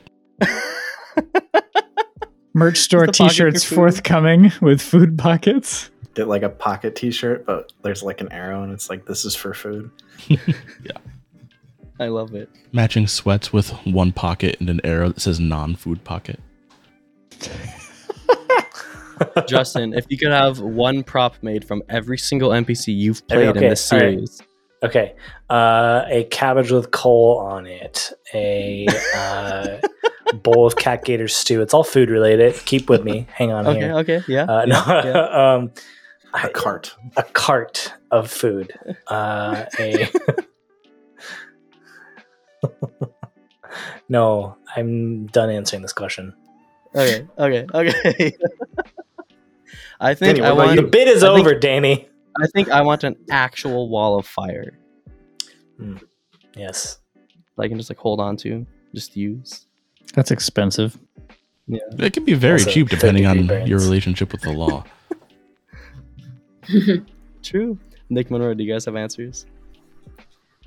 Um... I would want her arm, like her, uh, the one, the not the fake one, I mean the fake one, not the not the not the fake one, not the one that she got cut off. But I would want. I want to take it from Batok. I'm gonna put it in a glass case. Uh, no, but her, uh, the the one that uh, Nazal made for her. Yeah, I thought that would be cool. I love or it. I love it. Rue, be really nice. Rue. A real an life entire, out, water a real dragon, life water dragon. I would really like a Rue. I think a lot, a lot of us would love a Rue. Yeah, we don't. Actually, we just change all of our answers yeah, to Rue. To Rue. Yeah. Science, get on it. We want to. Actually, I mean, that's that's a great time to plug the Patreon because one of the goals in there is a Rue plushie. Mm, ah, yes. To make a Rue plushie. Yeah. That would be so good. Monroe's face. Yes. This is exactly. That would be so cute. We need one. I feel right? like, if, like if anyone. Yeah. Loser. Loser. Oh. That's my dragon. But Nick, which one? Uh, really? What prop would you have? Um, uh, Che's bomb bag, probably. Mm. Which isn't like a singular. Like bag, it's like several containers he keeps throughout his person, but like they've just come up so much, mm. and his pseudo firebending is such like a, it's it's really like at the core of like who and why he is who he is. So just gotta do it. Also, then I'd have bombs, which is just kind of cool. I don't I don't know how to do with them, but I should um, I should mention we will not be making bombs as a part of the Patreon and putting them on no. our store. Unfortunately. Or giving out fake limbs. The F B I Either. would be knocking down my door very quickly. Um, I want to get to one more very general question um, asked by uh, Mirai on Discord. Um, they just asked what our personal favorite moment was throughout the entire first season. We just kind of explored the majority of the first season in these two episodes. But real quickly, what are what would you say personally each and every one of you would be your personal favorite moment. I still think mine is the in room with all the beds. I think I got the most laughs out of that entire scene playing out. For me, it would be when uh, Liko reunites with Sho. Mm-hmm. Yeah. And everyone thought that she was going to, even you guys thought yeah. I was going to take take his arm. And I, and I, I knew I wasn't. And uh, she knew that she wasn't either, but she wanted to make a point. You and, played uh, it so well. Yeah, I think she was, that was like the moment where she kind of like took back her autonomy. Mm. You know, and because...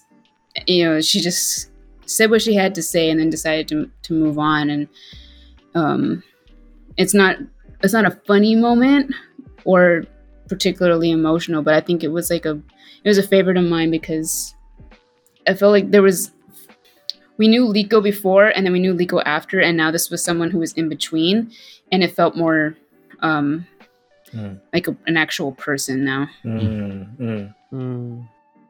Yeah, I think. Uh, uh, probably like an easy answer would be like Che's moment of balance at the end, but my actual favorite moment of this season for Che was when Liko was in that room by herself after mm. Iron did his thing and was just so upset at everything and everyone, and that moment of connection. I think it really I, I talked about how that arc was really like the start of Che like being like, I actually care about these people, and it was because he connected with Liko in that moment, and it, I think it really changed the trajectory of what he was going to be um, and what he was going to do. So I feel like that moment of balance starts there, and that's why it's probably my the most my favorite moment. Yeah, I was going to say that moment too. That's the one where those two had that. That was the first time they. Uh, yeah, that was the yeah. first time they both. were opened up about anything because mm-hmm, they were both mm-hmm. closed off. Mm-hmm. That's crazy. They both opened up to each other first before they opened up to anyone. Checo, yeah. Checo, Checo. I have a feeling there's a lot of questions about that. Throwing your boy into their bus. To, to be answered in the blossoming romance of season I know, two. Right? I loved um, the scene with Osa and Monk Pasang. Mm. Like that that was one of my favorite scenes to like tell and and also improvise, um because it just it felt good to like put like a, a cap on Osa's story, even though it didn't feel like it was like cathartic. It wasn't like satisfying, but it was cathartic. Like it felt good that that's how Osa's story ended at that moment. Yeah, I would say for me, I'm torn between the conversation on the boat with the launchers and the conversation on Rue with Liko. But I think the latter probably takes the cake as my favorite moment of the first season because I just been waiting for so long. um, and because it ended up, I think, going beautifully well with Monroe's responses in character. And um, I thought you played that really well, Monroe. So I loved what that did for the connection between uh, Ren and Liko. Yeah. For me, I think my fa- all-time favorite scene the whole season that I wasn't in, I'm going to cheat a little bit and do too, but uh, is probably the scene uh, on the boat with, with Ren and the Launcher Brothers. I, I really loved watching that unfold. Mm. Uh, my favorite scene that I was in was probably another... Uh, conversation that was just between Osa and, and a character Justin was playing, but Osa and Toko. Uh, that mm. I really loved that conversation. I think that conversation told me more than anything else previous or after, really, even in character creation, about who Osa really was. Like, I think there was a lot about mm-hmm. him that crystallized in that conversation. Yeah. Hmm. Hmm. And that was kind of like the very first kind of like emotionally deep character interaction that we had in the first season as well. I remember because I remember being like, oh, here we go. This is where it begins. Yeah, Steve, I just wanted to say that your speech that you said to Liko, that um that almost brought me to tears because mm. it was it was it was a really heavy speech. I don't know how much time. Obviously, you put a lot of time into it. You're waiting. Probably edited it a few times, but it, it came off really, really well. I appreciate it. I had written out a version of it and then had to keep editing it because the story kept changing. And I was like, all right, mm-hmm. I'm just going to leave this for a bit. Yeah.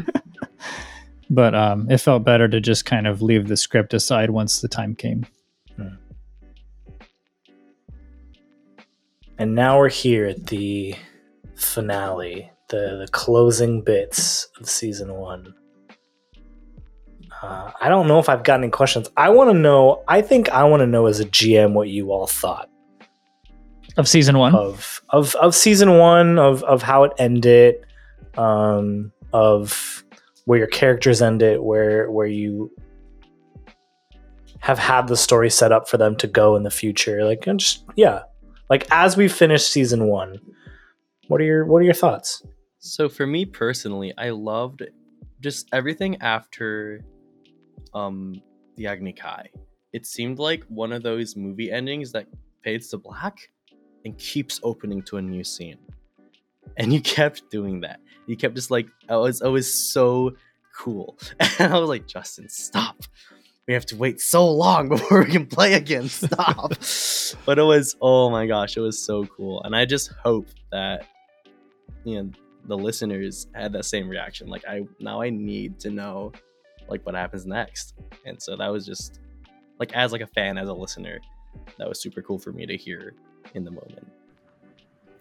As a player, the the arena fight, we were like at that. And you were like, yeah, we're pretty close to the end. And in my head, I was like, what is he talking about? How are we close? We're at, a, we're at an arena.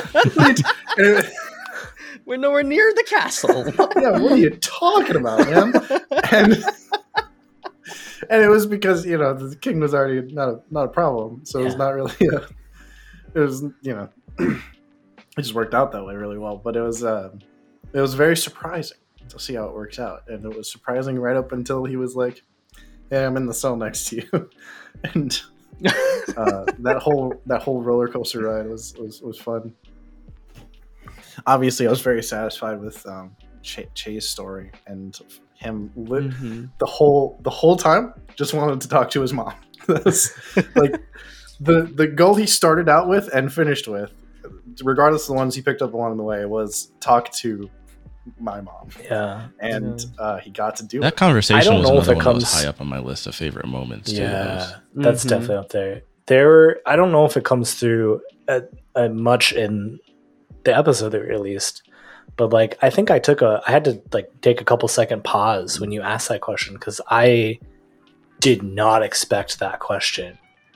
And mm-hmm. it just like hit me.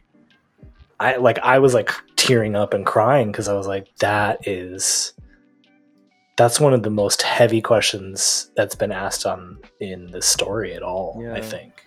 And so that's, kudos Rose to you. Like, that was yeah. that was great. It was well played.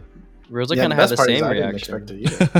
Yeah, Rose like Rose like was expecting Che to like, oh, it's mom. You know, I'm gonna give her a hug. Everything's fine, normal. Yeah. And then when Che asked that, Rose like was like, oh yeah, that makes a lot of sense. Yeah. Ouch. Well, I, I had to ask, sit there and ask myself, what is what is what did Che want to say? What did he mm. want to ask? Yeah. Mm. And I don't think he knew the answer to that either, going through this whole story and finally getting to sit down and think about it. Both of us sat there and we were like, that's this is messed up. Yeah. Why, mm-hmm. why is this like this? This isn't fair. And yeah. you know, just having to having to ask, you know, saying saying what came to mind. So yeah.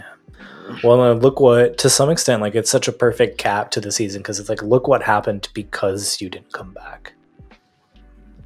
Like, would any of this have happened if you had come back for me? Hmm.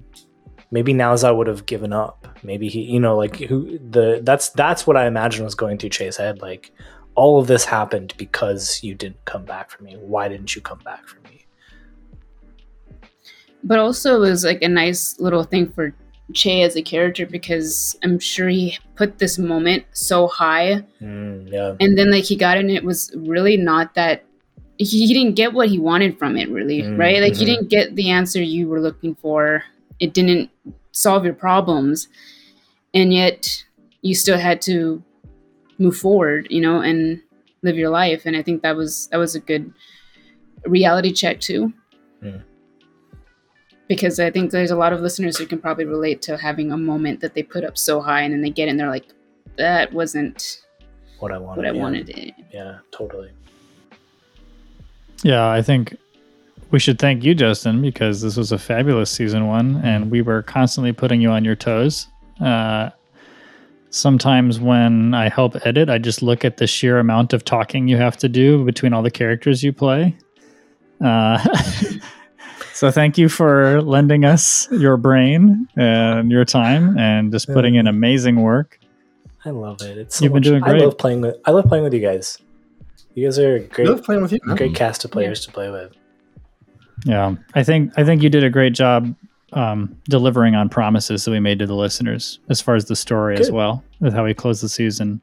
There are so many threads we could pull and things that are interesting to continue, but you satisfied me a ton with like pinchy prawns and like setting up Che for like a, a satisfying resolution between him and Naozao for now. And like, there's just so mm. many moments like that that were beautiful uh, that I thought we all collectively landed, but you also, yeah. you know, you made possible for us. I wasn't, yeah, I was not looking to, to hear any of this. I was more just like, even because like you guys are part of the story too. Like you helped tell the season finale. You so. were fishing. No, I was not. I'm just kidding. I know. I know. I know. Justin, you are the last person to fish. I know. I really was not. I know. I know. I just felt like I needed to say it though. So thank you. Uh, in the chat, someone wants to know, Danny, uh, how did you oh. get to the Pinchy Prawns plan? All right. How so here, long did it take? Is this you? our final so question the for thing. the night? Is this here's Pinchy the Prawns? Thing. Is it? I don't know. So, okay, so here's the thing. The episode before the season finale, at the end of that episode, Justin just throws on me, "Hey, Danny, you got to come up with your plan that has basically been like." simmering and cooking up the entire season in a week. Like you mentioned this before, in the beginning of the series, you have a week to figure it out. And I was like, well, I can't do that. Like, what? I think I was generous in giving you a week. I were, wanted to just were. put you on the spot and just Who make knows? you come up with it on Who the spot. Who knows what I would have came up with if you did that? It probably uh, might have been better. It might have been better. Let's be honest. I, I thought it was pretty good. I thought it was pretty good. I I liked that as like the penultimate like cliffhanger, because the, the one of my favorite things about Avatar is that like balance of like brevity and seriousness, and so it just felt right to like have something a little bit lighter and yeah. fun leading into one of the more emotional episodes yeah we've, like we've what's had. inevitably going to be a very like heavy hmm and so yeah so I think after like the halfway point, like three days after that episode had came out, or after we recorded it, I was like, all right, I need to buckle down and figure this out. And so I think I had texted Nick uh, yeah I texted, you texted Nick. me The day of. The day of. After. Guys. Right after the recording, you're like, what am I going to do? I work, three days I, work I work the service industry. Time is nothing to me. I have no idea what it is. It's like a distant memory. But I texted no, Nick and later. I was like, yeah. I'm at a loss. yeah. And Nick was, was like, what if. Days later text. Basically, Nick was like, what if this? What if that? What if this? And I was like, that's great. Thank you so much. And so then. I wrote out a. Oh, so you're saying that Nick came up with the idea? I and... did not give him a plan. Oh, okay. No. Oh no.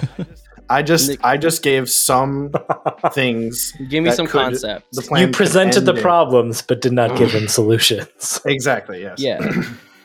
And so I had written out a script. I basically just I wore I really, Alyssa. I just word vomited. I was like, I need to do this. I I just. started writing on sticky notes on my desktop, and I looked at what I had made and I saw that it was okay. And Behold. in the moment, the thing is though, as we were playing it out, that's when I was like, oh, I could add this to it and that would be cool. That's when I kind of added the whole um like Breath of Fire moment, because I was a few mm, weeks ago before yeah, that yeah. I was I rewatched Avatar for like the three hundredth time, and I was on the episode where um Iroh was telling uh, Zuko how the how firebenders, they like control of breath, like their breath is where they get a lot of their technique mm-hmm. from for their firebending. And I was like, oh, so Dosa had probably taught um Rose like that at some point in their training, because mm-hmm. Dosa was Rosalek's main firebending trainer, because Sanfen could really just teach Rosalek earthbending, which is where the whole like earth wall technique comes from. And so that's that's where Rosalek was like, I'm going to use this training, and I'm in this really cold area, and I'm just going to try to like center myself and just resort to the very core of where my bending abilities come from and use that. And so that was, yeah. But in, huh. yeah. But to sum it up, I just spewed words out onto a keyboard. I love it. I absolutely love it. I love just picturing you just like covered in post-its, like with with like almost like a like detective style wall set up with all That's the pins and strings doing. Drawn connections between like newspaper clippings, and be like, I will it's figure like that, out Pinchy Prawns. Like that Always Sunny in Philadelphia scene where Charlie's got like yep. that the crazy board of all the walls. Yeah, yeah, yeah. Yes, yes. Although I find that my best ideas come from moments like that. So I wonder if I should yeah. just stop planning anything in my life in general. No, you should plan some things. You should plan things. Do you plan things? Uh, I plan a lot of things. Justin has no, to. Planning. Yeah. Plan a lot of things. Oh, man. Um, I I think we should start wrapping up. I want to ask mm-hmm. one last question, and I think Danny has like one last topic to talk about. I'm curious if you guys have an, your favorite cliffhanger from this mm. season. Cliffhanger as in like to be continued, right? Like, like yeah, like at the end yeah. of one of our episodes, I usually try to, I don't know, it'd be ramp me, up the tension a little bit. For me, it'd be the the finale between Liko and Che. Oh, that was a fun one. That was all you guys too. Yeah, mm. yeah, that was a, a yeah. That was good. I I loved that as like the. the cap really to season one. Like that felt that felt right for how things would end. I mean, like it also felt like it was just kind of it, it was a nice little cherry on top of everything, because everyone was getting closure, right? Because mm-hmm, mm-hmm. Steve got to say his speech, Ren got to tell Liko, Liko got to apologize, Liko got to grab her autonomy back, uh, Rozuk and Che got to um, deal with their parents. You know, Sho got to go and, and serve and, you know, and get control over his life. And in that moment where, like, Che and kind of Liko got together, or maybe they got together, they went out for a walk. Uh, they, um, it was like the two leaders of the group were kind of, like, on the same page, and then everything was good again, mm-hmm. you know? Mm-hmm. Like, it just felt like it was, it was just a nice little thing to look forward to, to see what happens. Mm-hmm. Mm-hmm. After so many episodes of like, I don't know what's going to happen next. Yeah. This is really bad. Yeah, yeah, yeah. You're right. It's a good kind of suspense. It's yeah, yeah, yeah very exciting. Was, yeah, for sure. Yeah. Mm. As um, Chad something... suggested, I do think Pinchy Prawns was one of the best cliffhangers. I think we were all thrilled to know like this is when it's it's happening now. It's this happening, it. and we just that need to probably... know what it is. That was more stressful for some reason than like applying for college. What the heck? I'm not kidding. He texted me immediately afterwards. Why was he that was so not, stressful? It wasn't for, for like guidance. He was looking for comfort. Just, probably because like, for some reason I cared about that that plan more than I did about college. Probably so. That's probably that's probably why it was more stressful for me. It's his brand. All right, give him. Well, we're definitely yeah. learning a lot about Danny. Yeah, tonight. That's great. I'm not gonna drop out of Flying Bison Podcast. There you go. Priorities. Yeah. Priorities. Um, my favorite cliffhanger was probably, not probably, definitely, um, the the uh, Murder She Floats part one, uh, and ending the episode with Osa falling, and yeah. was that I think I got to feel a little bit of what you feel when you leave us with the cliffhangers, Justin, because like. Oh, I got yeah. to watch because I knew where I was going with Osa. You knew where I was planning on going with yeah. Osa. But at that point, I don't think it was super clear to everybody else yet. And so watching all of their faces kind of as we just end the episode with Osa hurtling down and the side there of the were mountain. uh, you know, pulling back the curtain somewhat, like most of the time I've got some version of a cliffhanger prepped and loaded before we start recording. Mm-hmm. Um, I have, you know, a couple things. I'm like, I might end somewhere around here. I would do something like this. That was one where I was like, guys, I don't know how to end this episode. I think it was Steve that was like, just end it with him falling. That's a great cliffhanger. And I'm like, I love you're that. Right.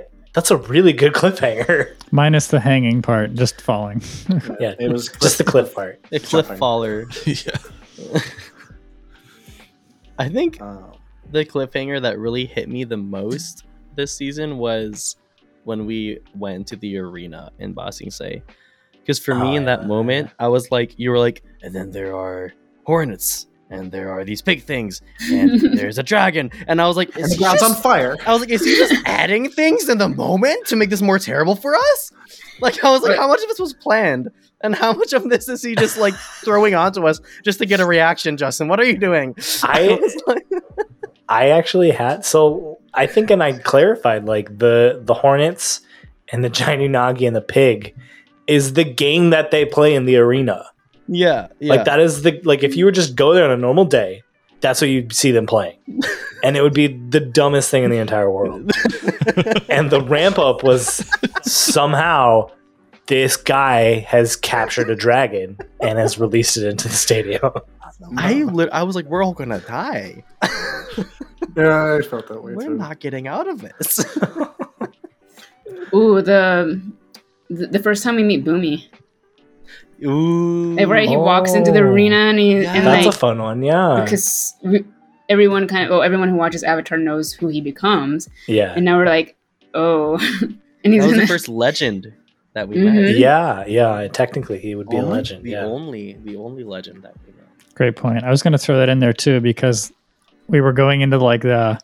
Like tea shop that became an underground fighting ring, which was hilarious because of all these like burly people running the tea shop, being all gruff. But like Justin always Head kind fountains of fountains everywhere. Yeah, Justin always kind of takes like a stereotype and then twists it a bit and tries to like I surprise you. I uh, and I just loved how you did that. And then when we're downstairs, like that moment where we know we're set up for a one v one and that Liko's the one going in to the tournament. Uh, I loved that. That was a great cliffhanger. Yeah, I, th- I think my favorite is just, and I think this was mentioned in chat as well, mm-hmm. just um, le- le- the the arm removal. That's cool. uh, yeah. cliffhanger. Mm-hmm. Um, because I-, I immediately knew that we were going to see like very visceral reactions from every single character, obviously. Yeah. But just like I was excited to to play those out as much as I was, you know, sad about what happened. It did. Yeah. As a listener, I like that one and Osa's.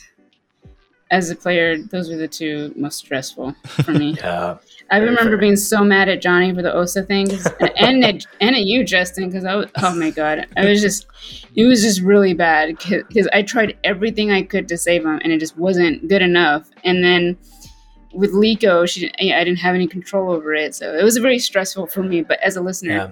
That was great storytelling. Yeah. That's interesting because those are the ones that aren't like, this crazy thing yeah. happens and we'll have to yeah. see how it resolves next week. It was like, how it, the suspense is how are you going to live with these this event next episode? Mm-hmm. Oh, that's pretty emotionally yeah. it's impactful. It's different than Pinchy Prawns. prawns. It's that a one, little different than Pinchy yeah. Prawns. Yeah. They're pretty close though in terms no, of I mean, like emotional impact. Yeah, I guess in a way. I my favorite was uh, the Iron reveal, mm. just because I had been holding onto that one for, for a few episodes at that point, and I was just so excited to see how you all responded. I think that was the only cliffhanger that I can remember, oh, at least, yeah. that made me like want to swear at you. I forgot about that one. I was just gonna say, I feel like for season two, I should take notes by episode and like have a ten scale of like how mad I am at mm, Justin I like that at the yeah. end of the episode. Wait, that way, that's yeah, a good I like one. That, that one I dug time. in deep. I forgot all about that, Justin. Oh. Yeah, this is, yeah, because well, we were all collectively so pissed. You are all very angry at me. That's good. That's oh good my stuff. god, yeah. Oh yeah, that was a good one too. I, you know, uh, Chat mentioned when uh, you f- we find out that Naozao has been in charge of Project Spark and the Dai Li at that point. Oh yeah, that was another good one. That one was even less like shock, like cliffhanger, and more just like the whole story has been building to this moment, and everything after this moment is going to be dealing with this revelation and this cliffhanger. I th- I feel like that one was like one of those things that kind of was just like. on like it was just another thing to add to the pile. Like it was like one of those moments where it was like mm. of course. That I loved that. I mean, we should we should yeah we should wrap up soon. Like that one for me, it's interesting you say that, because for me, like in my head I'm like, this helps tie a bow on all most of the like villain threads that we've been pulling this entire season. Like that's the moment I was like, I can stop trying to like introduce a bunch of things and start trying to like, you know, close the close the loop on some of these stories. Yeah, dude, I wish we could get to all these questions because there are just so many good ones. Man. We just don't. Yeah, hey, I was I was gonna say, well, su- support us on Patreon. Um, we want to do this regularly. We would love to That's do true. Uh, a bi-weekly Behind the Bison. It won't be all six of us hanging out.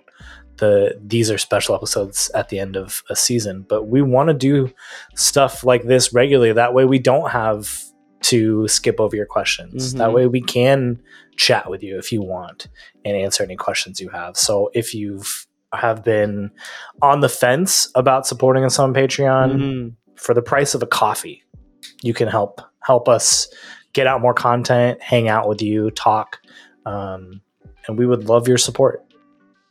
Definitely want to do more of this. Also, if you can help us get to the point where we can do video streaming, that'd be awesome. Because then you can see Monroe when she's super conflicted and then does something dark as Liko. It's a great experience for me every time. You see our reactions as well. Honestly, there are a lot of moments where we all react physically and then someone's like, oh yeah, this is an audio medium. Like, why don't everybody say how you reacted? I got to say something. Oh, man. Yeah. Danny, any last uh, closing thoughts, closing questions? Yeah, I mean, like I said, I wish we could get to all of these ones. And I know I was just looking at this question that um Rai had, Mirai had asked on Discord. Um, they asked, um, with the entire season under our belts, looking back, is there anything that um we wish we could change about our characters? And I kind of had an answer like suing up. Um, the way that I play R P Gs. Um, while I'm playing, unless it's like, unless my character does something that really, really just doesn't land, or that I can tell like maybe offends other players. And I don't think I've really gone there at all yet, maybe.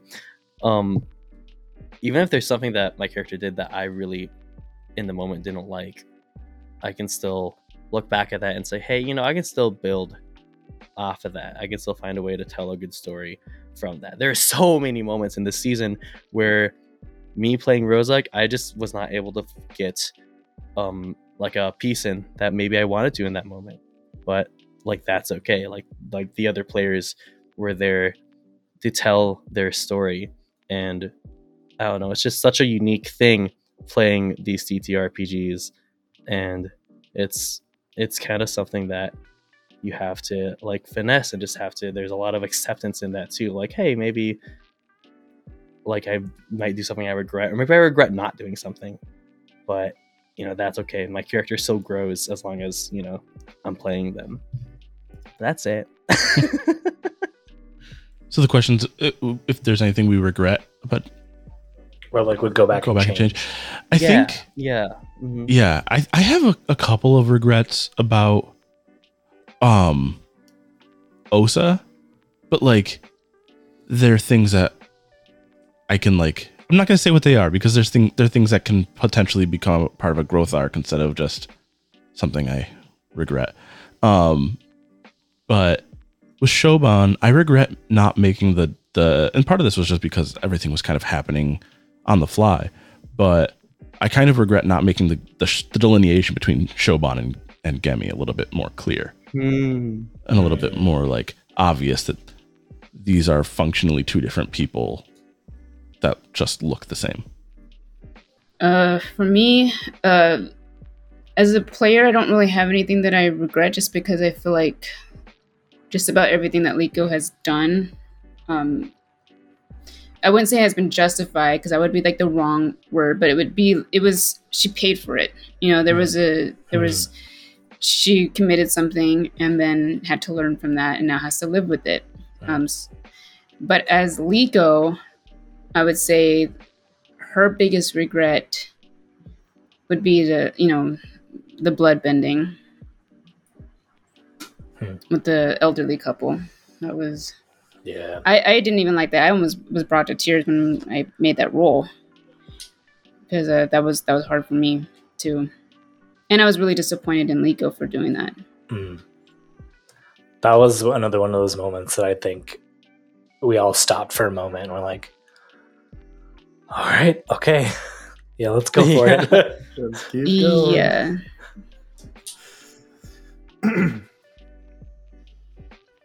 I would say that in terms of general character design, I have no regrets uh, for Ren. I'd say that in terms of decisions, I made a poor player decision on the last episode of season one. I could have easily pushed Ren off of his balance track um, earlier on by simply asking Johnny to respond mm-hmm. to Ren in the jail cell um, by uh, what is the mechanic called, Justin? It's uh, it's just uh, guide and comfort. If he guided guide and comforted and comfort, me, yeah, he would yeah, have pushed me off the track yeah. instead of essentially me initiating a guide and comfort and then him responding. Um, that would have given me a much better pacing for the end of the season and allowed Ren to have some better moments. But uh, I think what instead we saw was like Ren pushed to the forgiveness extreme at the absolute worst moment when his friends needed him, and things still working out good anyway. But like, it was definitely like embarrassing. I think yeah. we'll play that out for Ren and see how Ren processes that. But it was also embarrassing yeah. for me as a player to be like, yeah. this is my grand moment. I'm going to drop my weapons and appeal to you. And three people will be like, yeah, we agree. We're going to leave. And uh, I was like, this is not what I envisioned. And then Ren gets taken away in chains. You know, so you know what's actually, I, uh, th- I'm glad you brought this up, because I think I wanted to say this too a couple times now, which is that was actually a much bigger play than you think happened. Because mechanically, when you've got groups of N P Cs, they're, depending on how many of them are in the group, they're always one tier above, one to, you know, they're a tier above what they would normally be. That group of N P Cs was the same tier as Naozao. And by bring, le- having three people leave that group, you brought them down, which ended up being a five fatigue and two condition swing.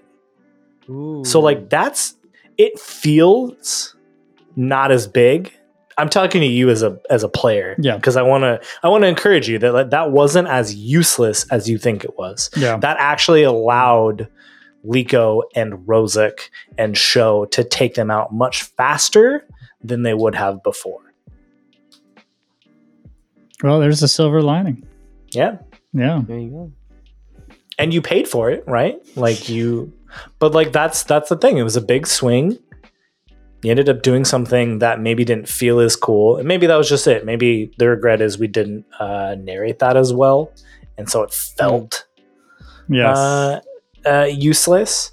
Um, but I, I can remember that moment. And I remember taking away some fatigue boxes and taking away some condition boxes. Yeah. Yeah. Well, I'm still waiting to cash in my moment of balance, so we'll see. It'll come. Yeah. Um, my name is Chino Launcher, and I have no regrets. So. Yes! Yes! Yes! Not a d- one.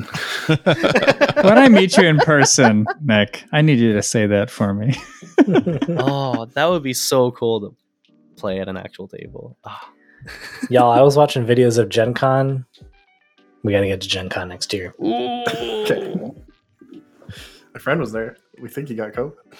I have talked to many people that got COVID from Gen yeah. Con. Gen Con yeah. was a super spreader. It was definitely a super Gen, spreader. Gen Con, more like Gen COVID. Gen Convid. Gen Con. Okay. And on that lesser right. note. We're falling off. We're falling off. Yep. Thank you for coming. uh, well... we just want to thank you for listening to our first season of the Flying Bison podcast. We're not planning to end anytime soon. We are planning to have a number of more episodes. So there will be more of these Behind the Bison episodes. If we meet our Patreon goal, they'll be more regular. If not, we'll get to it at the end of the second season. And I know I am very excited for what the second season is going to bring. I have mm. started to brainstorm some some ideas, and I, I think I think we'll get some good ones out there. I want to play so many new characters. So, Johnny, just try and stick Johnny. to try and stick to one, my friend. Just try and stick to one. Um, Cap them at three. Next next week we will be releasing uh, our Brindlewood Bay. Starting to release our Brindlewood Bay mini campaign. It was four episodes. Yeah, they're so fun. Uh, it's the the five of us and our new friend Nikki, and it was so much fun. It was so much fun. It ended way better than I could have hoped. Mm-hmm. And I can't wait for you all to listen to it. Uh, I will, I, I'll put a content warning at the beginning of the first episode. Uh, just due to the nature of the game, it's a little bit darker than Avatar is. Um, More like scary dark than anything else. It's scary dark. It's not like gory dark or uh, like mature, but it's it's very discomforting in many scenes, for sure. So if you're not in that mood, uh, maybe hold off until you're in a better mood to listen to it. And have a cozy and a activity. Month, have a cozy activity. uh, in a month, we'll be back with the first episode of season two. So after Brindlewood Bay will be season two. I am excited. Awesome. Thank you all I'm for so playing. Looking forward to that. Thank you all for chatting, and thank you all for listening. And we hope that you've got a great day ahead of you. And we'll see you later. Bye. Bye. Bye. Bye. Bye. Avatar Legends was developed and produced by Magpie Games. The worlds of Avatar the Last Airbender and Avatar the Legend of Korra are property of Viacom C B S. Intro music is Dizu by Senbei. Outro music is Tokyo Funk by L A T G Music. Logo and art by Cate and Matthew Mahnke. You can find more of their work at pomekin dot com, link in the show notes.